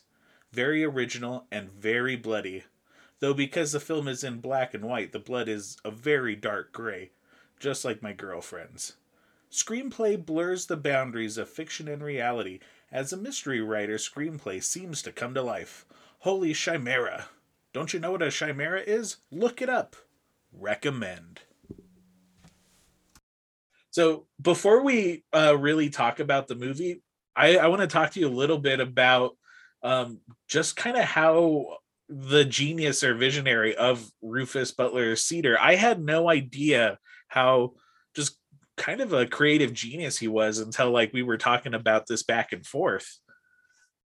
Yeah, like he he, he was an art student kid. He went to the AFI for film.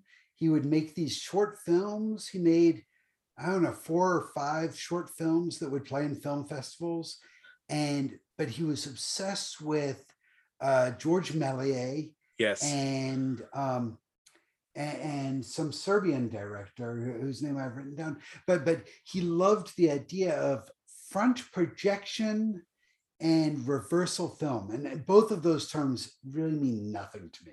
Do you know what those? Are? Yeah. Are? So um, front projection are are the rear projection stuff that they would do was a special effect technique where um, they would film film something and then have somebody act in front of that. Um, probably one of the more infamous ones I I know uh, is like in our modern ones in Adventures from Babysitting when they're the kids are all climbing the roof of the skyscraper. Obviously, they're not going to have eight year olds climbing a skyscraper, but they shot somebody filming that and they built the set in front of it. Uh, to make it look like they're climbing. So they did the similar thing where he shot all these plates on on film and or would do this crazy uh, weird stop motion animation and then have people act in front of it. And it, it, it's so creative, but it looks like sort of German expressionist film or you know the old grunting the French cinema, uh, and it's just it looks bizarre. But he made it in 1986, pretty much by himself, almost. Yeah, and he uh I have a clip here real quick I'm gonna play um about how his father got him into filmmaking. Edgar. That's my dad playing Al Weiner. Pretty good acting. Who knew? I think he played Caliban in his college production of The Tempest. By the way, my dad's the guy who started me on filmmaking. He was a news reporter and a photographer and sometimes did movie news clips for the TV stations. He loaned me his Bolex when I was 12 and taught me how to make animated cartoons. I can blame him for egging me on to build the front projection system that gave screenplay its look. It he's he's crazy. Like I had no idea like he invented uh what he calls scanimation, which is just something that I assumed has been around since like the birth of moving pictures but what it is is he would take a series of photos um that you know like of a horse running and then stack them all on top of each other. And then when you would move like this lined black and black and clear plate over it it would appear that the horse is running. And he invented that. That's so and, eh, crazy. and any gift shop you go to is going to have these books by Rufus Butler Seder of these scanimation books of either a horse running or Star Wars scenes from Star Wars that are basically animated in the books, like when you turn the pages. Uh, I think there's a Wizard of Oz one. There's um, it, it's there's a Peanuts one with Charlie Brown animated. It's fantastic. It's so wild. Like I feel like all that stuff is so ingrained into like a cultural DNA that you just assumed it was already around and not mm-hmm. somebody invented that in the 80s who directed a Troma movie. Yes. Yeah, and he he does. I mean, his after the Troma movies, he started doing animated murals whereas yeah. you walk past the mural, it it animates basically yeah they're called uh, life tiles and if if you have the Troma dvd uh they they sent a, a Troma intern out with a very shitty camera to film a bunch of his life tiles. Uh it's i mean the quality aside like it's pretty neat to see these things like it it just boggles my mind and he's i you know at the time of the dvd um the only person working in that medium yeah, and he does them all over the world. There's some on the Golden Gate Bridge. There's, uh, I think, in Taiwan at some art museum. Um, yeah, it just all all over the world, literally. He has these animated murals, these books in every gift shop. He makes toys. Um, he's kind of, he, he's basically an inventor in the style of George Méliès, where he, he's constantly tr- looking for new things to invent, new ways to to use technology, ancient technology. And I I feel like that's a pretty good segue right into the movie. Um, from the first shot in, it's in the special effects in screenplay look like there's something from a George Méliès movie or you know from a German expressionistic like art film. But Mhm. it's also something I've never really seen before. Like with like Lloyd says in his book, this is you know one of Troma's best movies, and he's not like just saying that. Like it's very well made, and there's an artistry behind it. You could tell it's not somebody just trying to do boobs and blood, which you know we all love that. But like this is like a a legit art film that Troma And, uh, put although out. it has boob, it has boobs and blood. Yeah, it does meet Yeah. that quota. yeah like it, it, it i mean it does remind me of like early david lynch or early tim burton. Um but when they did those things mostly it was their short films. I guess david lynch did eraserhead. And at points it reminds me of eraserhead. Uh it also reminds me of uh, the Forbidden Zone or Forbidden Zone, the the Danny Elfman's brother, Richard Elfman. Elfman's uh, film. yeah, Um, with all the Oingo Boingo music. That's a fun movie. Yes, such a great movie. I saw that here in, in Los Angeles, and the Mystic Knights of the Oingo Boingo did a, a marching band before and after the film. And Richard Elfman showed up just wearing boxer shorts and a bathrobe and playing cymbals. And he was so drunk and so happy to be there. Uh, it, was a, a wonderful, wonderful night. I Um, I did a convention with him and like it was like a horror convention, but it was, you know, the size of like an apartment bedroom was like the horror section. So it was like me and Richard and him, and then nobody coming down the hallway because they didn't know we were in there. So like he was just like like oh this sucks and he would like walk out out because he wasn't like selling anything and we were like i was like we need to sell enough cannibal girl dvds so i could buy one of his Forbidden Zone posters Oh, I love that. Oh, that's great. but yeah, so, so it's, a, it's a very fun film about a writer who shows up in Hollywood to write a script, but gets embroiled in a, a terrible murder. and right off the bat um it's it's just not it's unrelentless like right at the beginning. It's like i arrive in hollywood i sit down to write and then a killer slowly approaches behind me. Let's back up. And it's like whoa there's like 40 special effects shots in like the first 10 seconds of this movie. You're like oh my goodness this is this is going to be quite the experience. Completely. And and it, it, it's fun it, it's interesting. He I, I talked to him a couple of years ago many years ago probably a decade ago and we were talking about screenplay and he said he couldn't imagine anything more boring than filming two actors talking and that, that was the most boring concept he, he had and so it's interesting because every time in that film that anyone talks they ratchet up to make it so interesting. It's not just a conversation. It's like people screaming at each other. Everyone's not- overacting. there's not like a boring part in this movie. There's no parts that drag. You're like, all right, let's get to the next scene. It's there's something interesting in every frame of this movie, which you know, have having seen hundreds of Troma movies, you can't say that about all of them. Like this is Mhm. something that's like it, it's definitely a step above a lot of what Troma has put out as far as just like a really interesting visuals and dialogue is is just snappy and funny It's true. I oh like the the the angry bus terminal coffee shop waitress who's slamming his cup the cup of coffee down. And it's like, what is the point of her anger? And it doesn't matter. It makes it so interesting. Yeah she's Um, just pissed that that he can't decide what kind of pie he wants I, I love that. Um, and something interesting in the commentary, he's talking about how the actress uh, could only see out of one eye, so she wouldn't do any of the special effects shots because it involved like a pie getting in her face, and she was too scared about damaging her her good eye, and so they had to use stunt doubles for for everything for her. which is funny because i didn't notice that when I first watched the movie, it was like after listening to that commentary, I was really watching. It's like, okay, I guess that, but she's you know covered in pie, and they do the old Hershey syrup gag with the blood, and it just looks gruesome as their faces.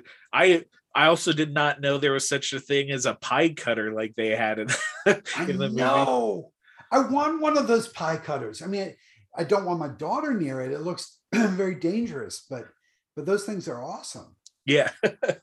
um, and then he uh he goes off to go take a leak in uh what what uh what he calls one of the stinkiest toilets they've ever filmed in and uh he, he get and well we should say so the director uh plays the main character edgar allen who's a writer and he looks like he walked off the set of the cabinet of dr caligari uh-huh, like he really does like his look is spot on from from that movie. But he also has like kind of a twist of Buster Keaton mannerisms with him.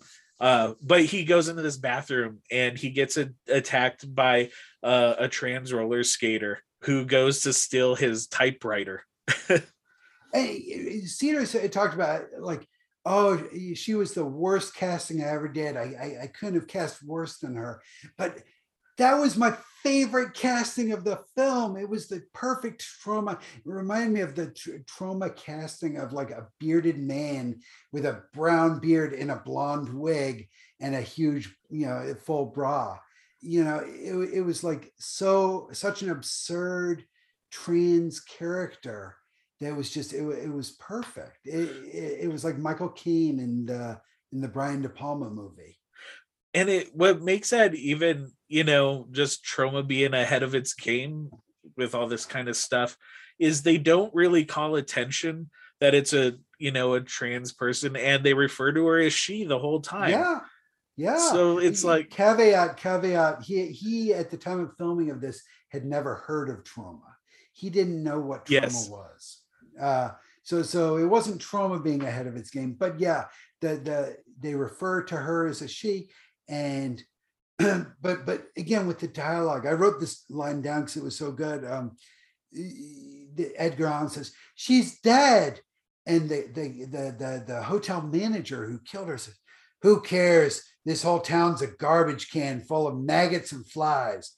You got to swat a couple every now and then just to keep them in line it's such a great pulpy line but delivered by george kuchar you know this this celebrated New York underground eh, film director uh, in this in this weird German expressionist black and white film made in 84 like it's just how it's a, how familiar were you with uh, George Kuchar's work before watching this movie I've never seen a single thing George Kuchar has made. I, I know his name. I know his brother's name. I know that they were close close with Jonas Mekas and Jonas Mekas at the uh, what, in New York uh, uh, cinema, wh- wherever it was. Jonas Mekas's theater in New York uh, really celebrated them. They were peers of Warhol and um, who are the, some of the other guys from that from that scene? The um, Factory Days. Yeah, um, I can't even remember now. But I I hadn't before. I've heard of him because of John Waters and John Waters saying he's a big inspiration. And I watched a few of his uh, things on YouTube, which, you know, it's the only way you can watch his movies. I think part of what makes George Kuchar's movies hard to see is the music licensing stuff, is he would just pull from other movie soundtracks and just put his movies out that way. So he's, you know, directed over 200 films, but nobody can see him because of licensing issues. Uh, I know he, he was filming for a while. He moved out to San Francisco and he was teaching classes at the Art Institute there or one of the San Francisco schools. And he would basically, at the end of every semester, he would make a film, he would direct a film starring the whole class. And he would have the whole class get naked and, you know, it, it was very rambunctious underground films. Um, but I guess that's part of how he made 200 films and he uh I actually have a clip I want to play real quick about um how they got George Kuchar to be in the movie. During casting for the film, I phoned up George Kuchar in San Francisco and asked him if he'd like to play Martin, the villain. George, as you might know, is a star of the 60s underground filmmaking scene. I first saw him when he guest lectured at the Boston Film Video Foundation, where he showed his amazing, hilarious, and pathetic masterwork, Hold Me While I'm Naked. I wrote George later to tell him how much I loved his work, and later, when I visited him in San Francisco, I showed my short movies to him and his students at the San Francisco Art Institute, and we became friends. So when I asked him to act in screenplay, I guess he accepted because he trusted me. I thought it was funny how they introduced his character. Like it's very homoerotic how he's introduced. Like it's like a cl- close up of his crotch zipping his his like tight jeans up, and then you know just being super muscly and looking like a Wish.com version of uh, Tom of Finland, like walking out of there. and there would be scenes i mean if you if you watch the old buster keaton movie uh, uh the cameraman there's a great scene in that where buster keaton is is shoved into this dressing room or a changing room at the swimming pool uh, with another guy who looks very similar to george kuchar. And buster keaton very small like edgar allan and this big guy. And they're undressing in the changing in the changing room at the swimming pool. And it's very similar to that where there there's lots of flesh rubbing up against each other and i don't think the buster keaton movie was meant to be homoerotic but it kind of ends up being it ends up being kind of hot. And yeah this definitely felt like it was going to turn into a gay porn in the bathroom, you know, the seedy Yeah. bathroom. it, it's like that's i don't know if that was the director's intention but that's what i got from watching the movie when you see this like you know ripped dude with like a mustache that doesn't take no for an beater, answer wife beater, yeah. and just zipping up like in the middle of the bathroom be like what's going on here It- it's a very fun scene. And th- that toilet reminded me so much of Poultrygeist. How many movies have really dirty toilets that are shot into? And eh, eh, they said that one had strawberry jam in it, but it, it reminded me of the the toilet full of flies and poop in Poultrygeist. the ones we were using are the the fake the, the one that the general does a poop into, man or that George Fly, uh, Joe Fleishaker does. that was that that was a rough day on Poultrygeist that poo poo day man that was not a fun day on set That was a miserable day on set, but we're talking about screenplay Yes. here. so um and then uh george has a he kills the the mugger and and breaks her neck and it's if if you're a low budget filmmaker you should watch this movie for a number of reasons but just like kind of the tricks they do are so effective like how they broke this roller skater's neck just by you know creative editing I, I I didn't even really pay attention to that, so I'm interested. Tell us more. Yeah, so um the skater comes up and he just grabs her head and they he kind of twists it a you know twist the neck a little bit and then they just cut to another angle after showing her feet swivel and then her head like completing the revolution and it you know with the sound effect it's pretty effective and it I thought it looked pretty cool. Very good. I, I'm going to go back and watch that shot again. It's It- uh this film, I mean, so, we're the characters have not reached the apartment building yet, but the fact that the entire film pretty much was shot in one studio apartment yes. It's just it's it's remarkable. I actually have a clip I want to play about from the commentary about how they designed the apartment complex for screenplay because it's incredible. Flip Johnson figured out how to get the swimming pool to look realistic. We cut a hole in the pool area of the matte painting and positioned a piece of plexiglass on a bed of foam rubber between it and the set. While we were shooting, we rocked the plexiglass up and down. My loft studio was only 11 feet high. This posed a problem when we needed a wide shot of the apartment complex with people on more than one level. We solved it by first filming the action taking place on one level, then front projecting it into that area of the matte painting while we simultaneously shot the other level of action live through the other area I wasn't nuts about the screenplay script Ed Greenberg and I had written, but it was the only script I had in hand. So, as soon as I got back to Boston, I hammered together three walls, two with windows, one with a door, built a set of stairs leading nowhere, perhaps a precursor of what was to come, and then I photographed these set pieces from different angles and used the photos to create a four foot square matte painting of the courtyard of the Welcome Apartments. Then I went out and dragged in all my old friends and filmmaking buddies and said, Look, this is all we need to make this movie. Are you in? And I dragged everyone back into working with me again. I was driven. I was so pissed off and frustrated with Hollywood that I was determined to make this movie, to build the sets for it, to make the matte paintings, even to act in it, to show them all. I even convinced myself that the movie could be made in black and white in the style of my silent films. Oh boy. It's it's insane that that was shot in like his apartment and it looks it looks it it's going to sound like a slight to him but it looks as good as it does because there's no reason that should look good at all. And it looks absolutely incredible. Like it looks like you could tell it's a matte painting because that's the style they're going for but mm-hmm. it looks like they had like a big movie set to do this swimming pool you know and you know villa inside of this apartment complex. And listening to the commentary and when he talks about using plexiglass shaky plexiglass to, to give the impression of a swimming pool. It's just it's so interesting. It's so cool and i i like all the characters in this movie. I i will say there's two characters i had an issue with which was uh the agent wiener and then um he's like a movie a film agent and then there's somebody else in the apartment um what was his name? Uh kleindorf.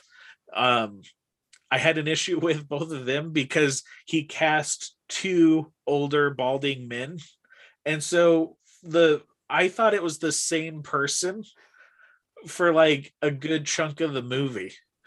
Wait, you thought the two older Jewish men were the same guy? Two older Jewish balding men.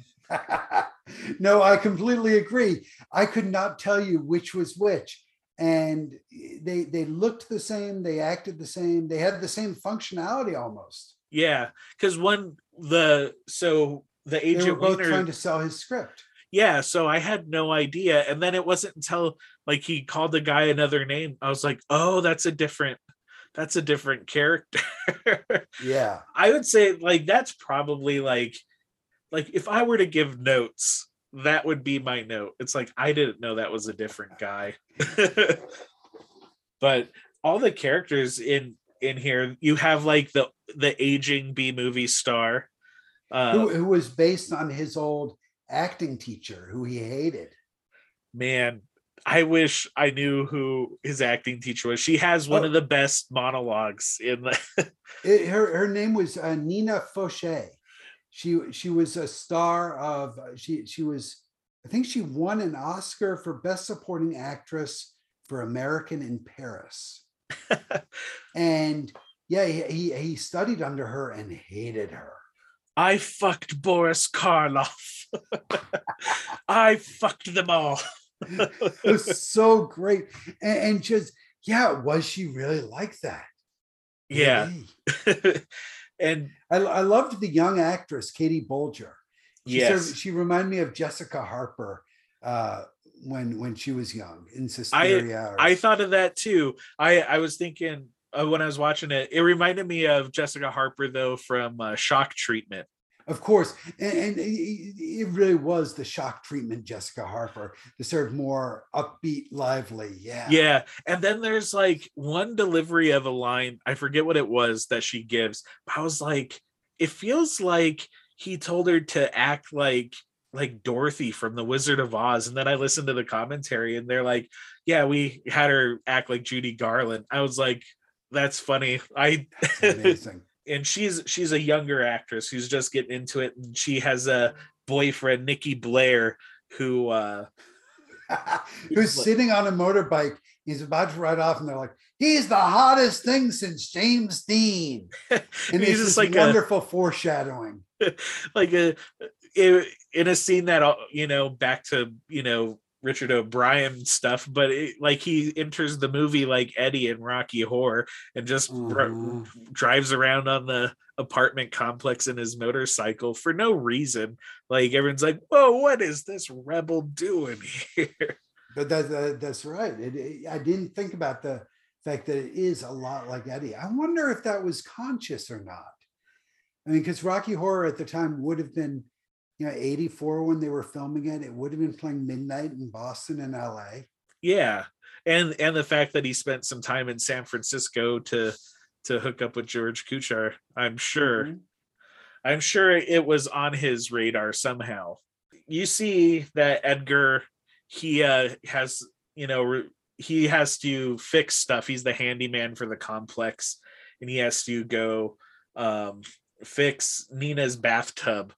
And when she's like putting the moves on him, and every time somebody pisses him off in the movie, he uh, goes back to his apartment, starts writing how he wishes they would die in his script and and for her he uh he uh imagines crushing up a light bulb and feeding it to her dog in some ground beef and and then That's uh so horrific. that's probably the most brutal one in the movie Yeah. is is that and then and then drowning her. And uh that that that's the sex scene or pseudo sex scene where Nina and and she pulls Edgar Allan into the the the, the sudsy bathtub and she's just screaming orgasmically even though they're both clothed.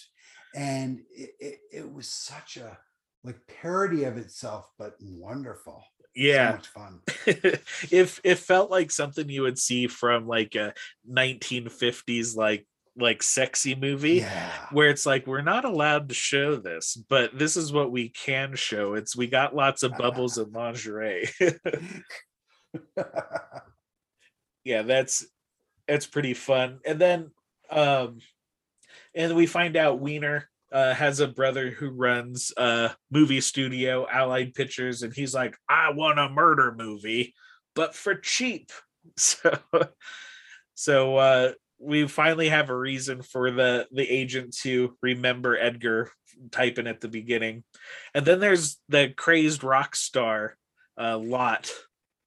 Yeah it was kind of like uh alan moore meets charles manson meets jimi hendrix Maybe. Yeah. i'm not sure meets the doomsayer from friday the 13th sure yeah.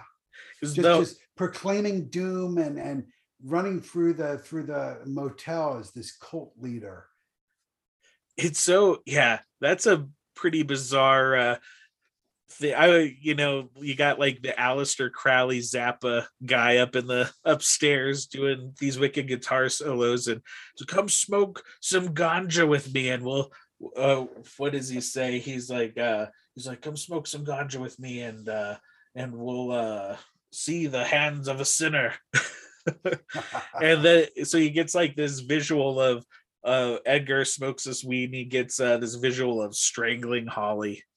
Um and so that freaks the doomsayer out and he burns his hand on an oil lamp, which it's like that's uh doesn't seem like somebody you'd ever want to go uh smoke weed. smoke, with. smoke ganja with yeah it's like like it's just weed man you freaked out and burned my hand on an oil lamp so Ed, edgar writes about burning him to death and burning his apartment down um and then and then uh we have this fun fun shot of nikki and holly making out like over it's like the classic overlooking hollywood, hollywood shot. sign? Yeah. But it's like all rear projection and it's it feels like an old sci-fi movie and he's like uh you need to uh he's like i want to give you a part in my movie.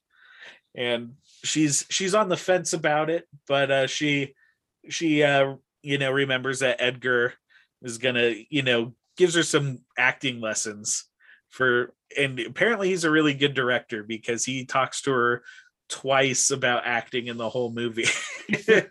Like you just need to lose your inhibitions and uh if you feel like like hurting somebody hurt him if you feel like fucking somebody fuck him and that that's how you become a true actor I, I, I love the the the character, the the motorbike, the Hollywood star, whatever his name is. He he in that scene, he reminds me so much of Michael Cera in the Twin Peaks um, Return, the final season of Twin Peaks, and Michael Cera riding up in the the sort of uh, Marlon Brando on the motorbike. Um, yeah, it was again sort of no, I guess not really homoerotic, but but hot. Yeah, it was just hot. Yeah. Um, and and uh, Holly goes back to get some advice from Edgar, and she's like, "Well, let's uh let's make some whoopee." And the the nude scene of the film, and they fall into the swimming pool. you got boobs and blood. You know, it's a Troma movie. Yeah, they got they got that. and so then the guy who I thought was uh, the agent um, ends up talking to Edgar and is like, "You need to make this, you know, about yourself. Try to become this character that you're writing in the movie and start hurting people, and we'll sell the movie better this way." And uh, he's not feeling it, so you know they foreshadow. He throws a script in the garbage disposal, and there's a big to do and Nicky's taken off and he splatters his bike on a truck on the which that scene is one the scene where the star where, where splatters his, his bike on a truck is just one of the greatest scenes in this film. And it's beautiful. The special effects there were so many special effects that they did for that one you know three second scene basically if if you make movies i i'm playing some clips from the commentary on here but if you make movies you should really listen to the commentary because every he breaks down how he does these special effects so you could do them yourself which i thought was really cool. Um, he doesn't you know it's kind of a, a slim commentary if you will a lot of dead spots if you listen to it but the stuff he does say in there is gold every single time. And if you're making your mm-hmm. own movie, you should really listen to this commentary. Agreed. Um, but yeah, that Nikki splattering against the truck was it's just so funny too because it's ah! the good uh bloody effect. You know, in all the hubbub, um, Edgar's script goes missing and he uh he gets into a fight with Martin because Martin the landlord is you know saying you're not focusing enough on your real job of fixing stuff around my shitty apartments. And uh holly tries to convince him to stay so he does. And then at this time martin's like all right edgar go fix 3b light bulb which is the nina the b movie star and her light bulb outside is broken and soap suds start coming out from under that door. So they all go investigate and find out that she's dead. So, um, and then kind of from here on out is the movie like really kind of picks up um after that after this like first real death um the the cops which we haven't really talked a lot about the cops but it's you know a tall one and a short one and they both did the score for the movie um mm-hmm. and they're just what you want from like movie detectives. the tall one is like Guido the Killer Pimp, and the the short from uh, Risky Business, and the short one is like Columbo after way too many nights out. Yeah, Columbo and Joe Friday had a baby. yeah, it's like just a facts, ma'am, and they're yeah they're pretty funny. Like that's whenever I like do cops in a movie, I try to get what they did so successfully in this movie. Um, so in the the cops investigate and they find out that Edgar writes uh, murder movies, which I like. That's what they call horror movies in this is murder murder movies. so I kind of want to start calling them that because of this. Um, and when they're when they're there and Kleindorf, he uh he's trying to convince the cops to you know to it be tv stars. He's like i know this edgar guy is really the killer. Um, but i'll sell i'll pitch you guys a, i didn't quite understand what his job is where he can pitch cops to, to be tv stars but uh, he's like yeah you'll be tv stars. Just uh, wait and see. And um, the the doomsayer catches on fire and jumps over the balcony and into uh, the swimming pool and and uh, he dies and Kleindorf calls the cops and the press the press out there and the cops are investigating the typewriter. They're like oh we know this is uh this is real but they can't find a script anywhere to kind of tie anything to him because it's gone missing. And uh and uh, i should say in the commentary they they talk a lot about george kuchar's ankle getting broken in, in three this- places. yeah and but they but like the whole I mean, time his you're ankle was broken in three places. so Not- they talk about it three times, but they they talk about it quite a bit too but they don't tell you quite how until a little later on in the movie but they if you see him for a good chunk of the movie they're like oh we shot him waist up because his his ankle was fucked for pretty much the whole shoot and we thought he was it- gonna it was quit 25% of the budget went to his his ankle. because he didn't have insurance yeah, it was. Uh, I think it was supposed to be a thirty-six thousand dollar shoot, and ended up being forty-seven thousand because they paid for his hospital bills. yeah they just uh they had to raise more money from like their friends and family To get So that, sad. Um yeah, but yeah there's a there's a scene where um edgar goes because he's like i'm pretty sure uh kleindorf has the script. So he goes in there and uh and he flips on the garbage disposal to look down there for the script and kleindorf's hand just pops out. Such a great shot and so disgusting. and and so martin knows something's up and he uh he goes in there he's like oh i'm just fixing the garbage disposal but he knows that's bullshit edgar runs out and uh they have the cops go in and they turn on the garbage disposal and they're like yeah it seems like it's working but a whole body falls out from under the sink With uh, so much blood is pooling out. eh, yeah, really, just the way they have overacting, over bloodying as well. yeah um and so the the cops they they want to search edgar's apartment um and to look for this script and he can't find it. Edgar is looking for his script around the place so he's he goes into uh, martin's uh, bedroom to look for it and that's where they they have one of their first brawls in there or he hides from him escapes but they have a brawl in edgar's uh closet where George Kuchar picks up a water heater and tries to throw it on him, which I've it kind of reminded me a little bit of like uh, Frankenstein's monster type of Mm. type of thing. He's you know rah, just lumbering around, smashing stuff. Um, yeah. but there is a twist in this movie like it's a who done it and you're you're guessing a little bit and you're pretty sure you know but i wasn't really expecting I'm, I, I have to admit, I actually, I was hoping you were going to tell who it is because I didn't, I, I, I, didn't understand. so Well- you don't have to tell me. I you can. I, I. I go in spoilers on this, so if you if you don't want to hear, then uh, plug ears for a little bit, unless you're driving, and then just ignore a little bit.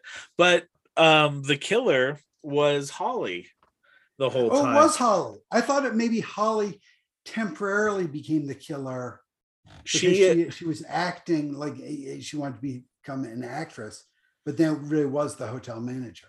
she uh, so she stole the script, um, and she thought she was acting the whole time in in uh, Edgar's movie. Oh, how did I miss that? I don't know. it, Okay. it was kind of sloppily put together the the explanation of that i'm not gonna lie um but you know he ends up the cops come in and and uh they they see um martin with a bloody hammer trying to kill edgar because he you know he still hates him. And the cops shoot shoot him to death. They're like well we have our killer. Mhm. it was it was this guy the whole time. They thought it you know was martin but it really holly. And so edgar grabs his script and walks outside and sees uh mr wiener out there trying to solicit him and one of my favorite lines in the movie um he edgar gets in the car and he and wiener's like well who would want to kill a talented kid like you He just looks at him. He says, "Hollywood," Hollywood. and then they pull off, and the license plate says "The End." yeah. And actually, you know, I missed the the pun of Hollywood until just this moment. So, thank you. it's yeah, it's such a fun movie. If if you like, you know, art film, you should watch it. Or if you're making your own movie, you should watch this one. It's just it's it's interesting. So New Line was going to was trying to pick it up, and New Line really wanted to distribute it, but they were having some back and forth with him, and then he got sick of waiting, and so jumped the gun and got it booked in Boston, and the reviews were so awful that New Line re- decided not to distribute the film. No one else would distribute it for him, and he decided never to make another movie. Uh, and the only company, the one company that would distribute it, would pick it up, was Troma. I got a little clip I'm going to play about that. It took the better part of a year to edit the movie, which I did in my loft on an upright moviola. We premiered it at the Independent Feature Project in New York the same year the Coen brothers premiered their first feature, Blood Simple. New Line Cinema offered us a distribution deal, but they wanted to distribute the film in 16 millimeter, and we wanted it blown up and distributed in 35 millimeter, so we held out. We then went and put it in the Boston Film Festival in the hope of garnishing rave newspaper reviews and thus enhancing our position with New Line. We thought it was a risk well worth taking. I'd always been a fan of uh, Boston Globe reviewer Michael Blowen. He seemed to have an appreciation for clever, low budget spatter movies. So I looked forward to what he could write about screenplay. We'd been told that reviewers put favorable reviews in the Friday paper and unfavorable reviews in Saturday. When Blowen's review didn't appear in the Friday paper, we were a little worried, but when Saturday's paper hit the stands, our worst fears were confirmed. Blowen's review of screenplay was short and dismissive, and perhaps a tad cruel. One of his sentences is now permanently branded into my brain. While it is customary for reviewers to bend over backwards to support independent filmmakers, he wrote, in this case, that contortion is impossible. Years later, when Blowen gave up movie reviewing, he wrote one last article in the Globe telling how he had once been a young filmmaker who had had the privilege of showing his movie to director Otto Preminger. Preminger told him he had no talent and advised him to give up filmmaking. Maybe Blowen was taking it out on me. On the other hand, another re- newspaper reviewer who had sat next to him during the screening told me that Blowen, who had partied heavily the night before, had actually fallen asleep during the movie. Anyway, after that review, New Line dropped us like a hot potato. Nonetheless, Screenplay was invited to some international film festivals where it drew repeat midnight crowds, and it ended up being distributed by those wacky guys, Lloyd Kaufman and Michael Herz at Troma, who, to their credit, did blow the film up to 35 millimeter. After Screenplay, I had plenty of time to review my 20 years of filmmaking and think about whether I wanted to pursue my career as a movie maker. I finally opted against it. I I think it's such a crime that he has not made another movie. Yeah. Like it's really. well, he spent um I don't know, I don't think he talks about this in the script. He spent I've got written down here. He spent like six years working on a screenplay about Tesla and Edison uh, to be called Light and Power. It was a script called Light and Power. He wrote 14 drafts, and his producer wanted it to be a regular Hollywood film, but he wanted it to be another black and white, uh, you know, uh, uh, expressionist film. And so he and his producer broke, split up over it, and he was he was just like, "Fuck it." You know, I'm not, I've done 14 drafts on this and now it's falling apart and that's it. But I'd love I, to see what what the screen that screenplay was. And he has done other shorts, but they don't seem to be easy to find. Um, you sent me a, a link of just a couple highlights, and there's no audio, but it's on YouTube. You can see clips of some of his other stuff, and it it seems pretty fun to watch. I'd I'd hope like a Vinegar Syndrome or something picks up screenplay and decides to do a really nice Blu-ray and maybe put his shorts on there. That would be lovely, and it, I, it just deserves more recognition than it probably gets. Mm-hmm. Although it seems also like one of those like if you know, you know, like this is this is a gem that you know Yeah. Troma's sitting on that not a lot of people are talking about. Much like maniac nurses find ecstasy. Exactly. Satiated semen lesbians. the first feature film made it entirely on location in in like in Bulgaria or something like somewhere. Yeah. um what I, I always like to look and see if there's any other like Troma connections like with the cast and crew and i could i could only find one but apparently jeff sass was a production assistant on this movie And I talked to Rufus about that years ago, a decade ago. And Rufus said, no, he's never heard of Jeff Sass. And I said, Are you sure you, he, he's in the credits as a PA? He said, No, he wasn't. And so Rufus's theory was Jeff was added to the credits by Troma. i so i had that thought too uh, because of the time when Troma would have picked this up was when jeff was working working there and i am going to have jeff sass on a future episode so i'm going to ask him about it Great. Yeah, Um, definitely ask him because Rufus, when I talked to him, I explicitly asked him about this, and he completely he said, I have no idea who you're talking about. but it's like it doesn't look like a Troma added credit because his name is in the middle of like a title in the card same style. Yeah, in the same style as the and when Troma adds a credit on on like movies that aren't theirs they're not subtle about it like you can tell yeah. well before we move on to the double feature section do you have any final thoughts on screenplay Two thumbs up from me. It's a you know a great film, a great Troma film. It- it's very different from the rest of the catalog, and yet has a lot of overlap with with the rest of the Troma. Uh, you know, aroma, the aroma of Troma. Uh, so yeah, recommend it thoroughly. yeah it it definitely stands out from a lot of stuff they put out but it definitely doesn't feel out of place either Yeah, exactly. but all right well it's screenplay night at at uh the magic castle for you andy what is the other movie you're gonna play with I had screenplay a lot of trouble with this. i was did thinking- too First, I was thinking Cafe Flesh. Have you seen Cafe Flesh? i have not So that's it's it's a, a German expressionist styled uh, porno film. It was an art porn film in from like 1980 or the late 70s. I was thinking that because they both have the German expressionist thing, but then I was thinking no, it should be Forbidden Zone. You know, Rif- Richard Elfman's Forbidden Zone, uh, which also has the German expressionist thing. Yeah, I was stuck on that.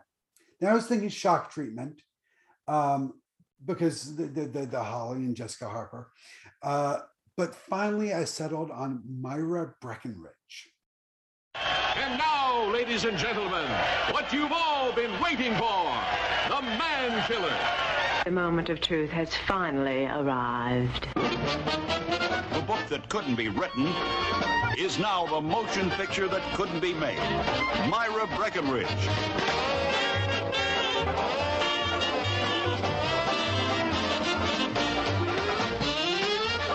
I'll be right with you, boys. Get your resumes out. Memo to Flagler and Flagler attorneys. Dear Charlie. Hmm, honey, that feels real good. Hey, uh, what's your name, honey?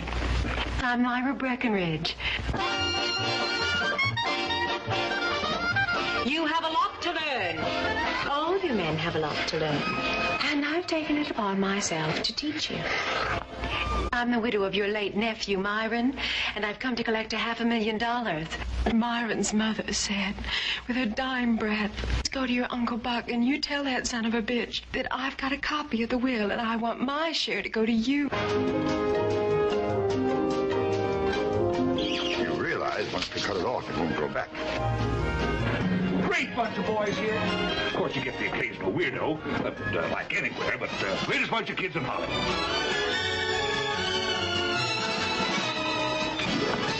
You have all the kinky angles that are in right now. I mean, have you any that I don't know about? Oh, Letitia. What about studs? They don't call you the queen of the casting couch for nothing.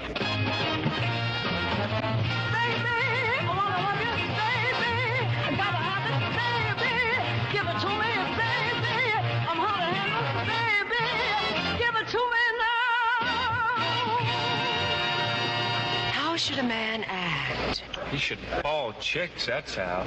Let's just have a nice girly evening, and I'll tell you how I lost my virginity. You tell me how you lost yours. If only you were a man. You can't tell the wolf from Little Red Riding Hood these days. Because this uh, Myra Breckinridge is more than a match for most men. Don't miss the most sensational scene in the history of the screen. Not there.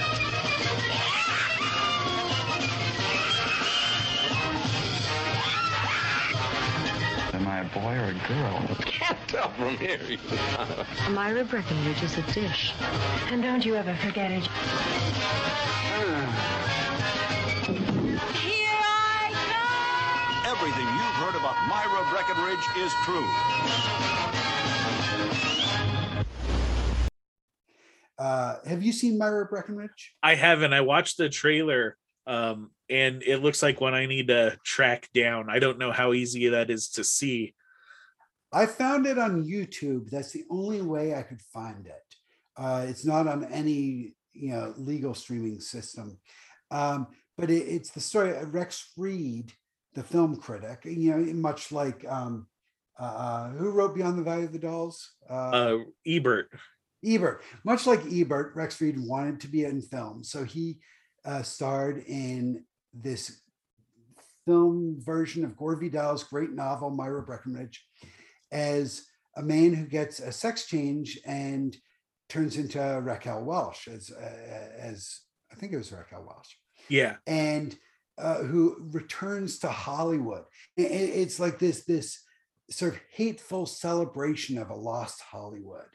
And both films have these terrible scripts, awful overacting, incredible tributes to, to old Hollywood. Like in Myra Breckinridge, you have Mae West playing a washed up old actress, much like uh, Nina. Um, but but in Myra Breckinridge, Mae West comes out and she's says this young cowboy uh, B movie actor who's trying to audition with her. He's played by Tom Selleck, and I think his first movie role.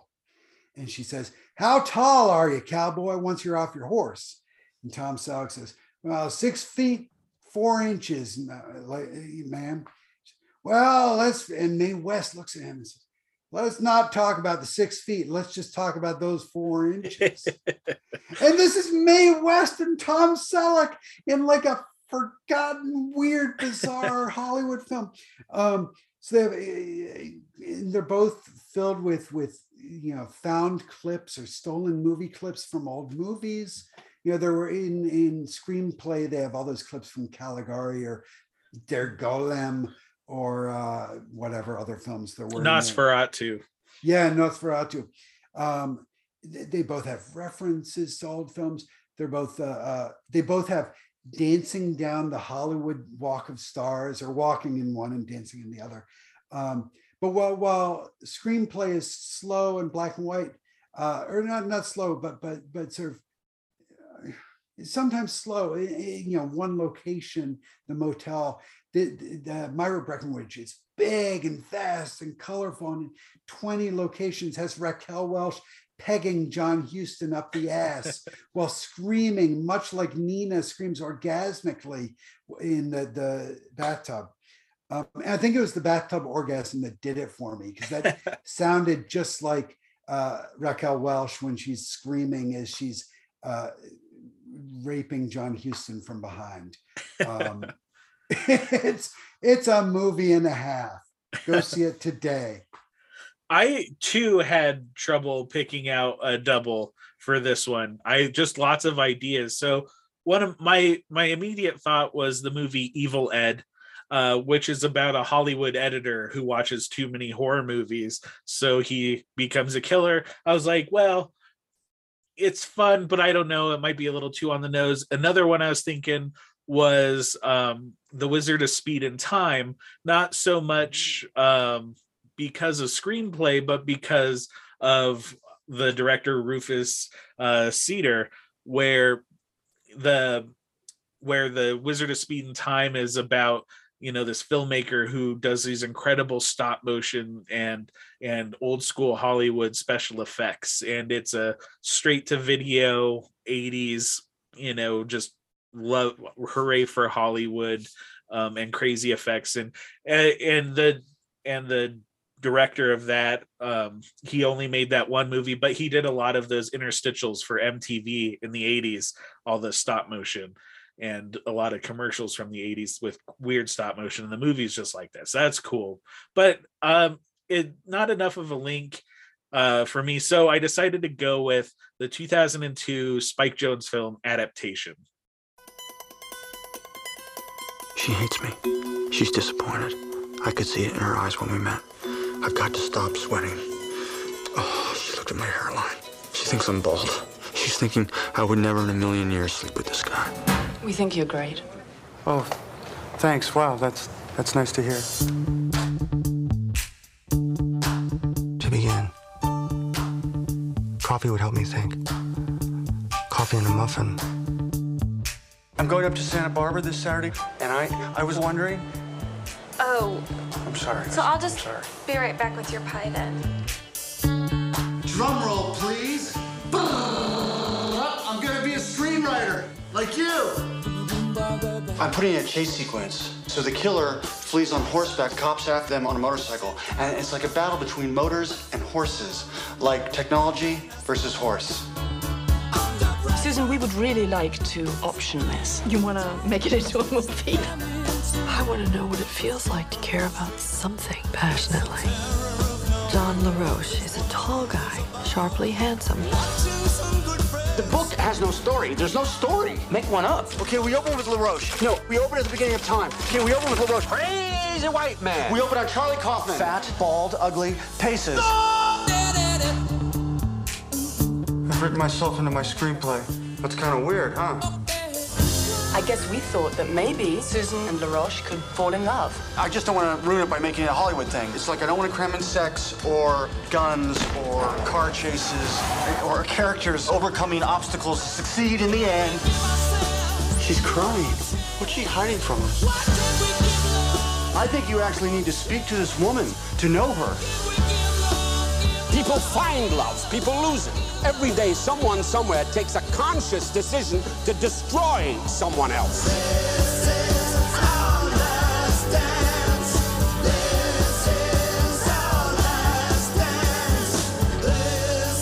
Who's gonna play me? Oh, I'd like I think I should play me.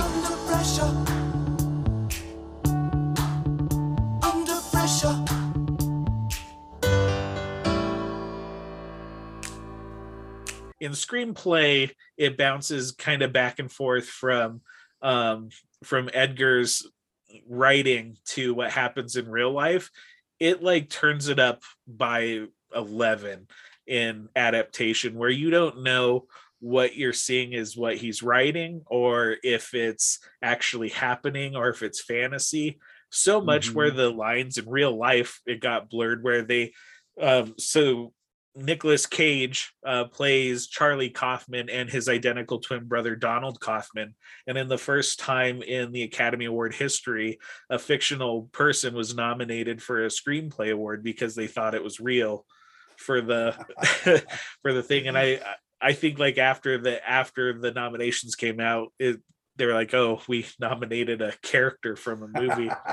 um, but it's you know Nicolas Cage not not really caging it up up as crazy as he goes, but he plays a nervous and reserved screenwriter who is having trouble adapting this book called The Orchid Thief about, you know, somebody who steals orchids and sells them to rich ladies and it's just it's just crazy to see the storytelling in that movie. Did you did you ever read The Orchid Thief?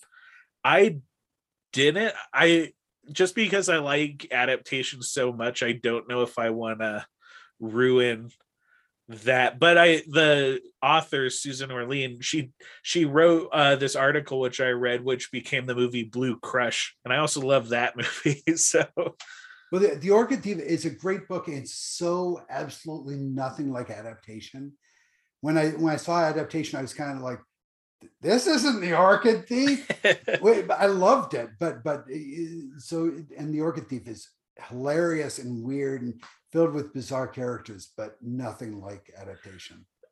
Um, yeah, it's it's such a weird a weird movie and a fun adventure. Like like you don't know what to really expect from that movie because your narrator is Nicolas Cage who's writing what you're seeing at the same time.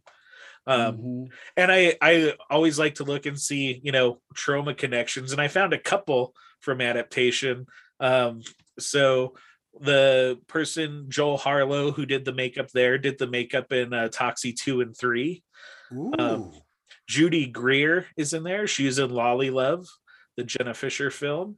Uh, Doug Jones is in that movie. He's in Hellboy, but his first movie was The Newlydeads, and probably one of the funniest ones is Tilda Swinton is in Kabuki Man's Cocktail Corner.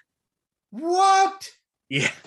what is Kabuki Man's Cocktail Corner? It is like it was like a YouTube series for a while. It's on Troma now, um, where Sergeant Kabuki Man drinks and has a talk show.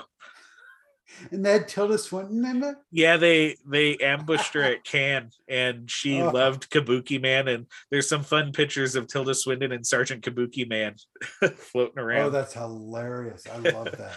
so I like that Tilda Swinton has a Troma credit in her massive filmography, for and especially because it's Kabuki Man's Cocktail Corner. Yeah. yeah. I wish it was Tales from the Crapper though. Yes. Maybe maybe Tales from the or two. They could get her get her on board. But uh well, cool. I think uh, we should start uh, wrapping this up. Where can people follow you or see uh, some of your uh, magic shows? people people can find my magic on YouTube. Uh, just search for my name, Andy Deemer.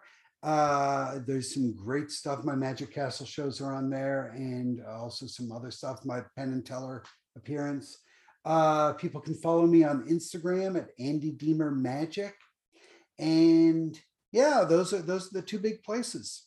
Awesome. And you can follow me on Twitter, Instagram at Lego Larry. You can follow the show on Twitter at Talkin' Troma. And as always, stay traumatized.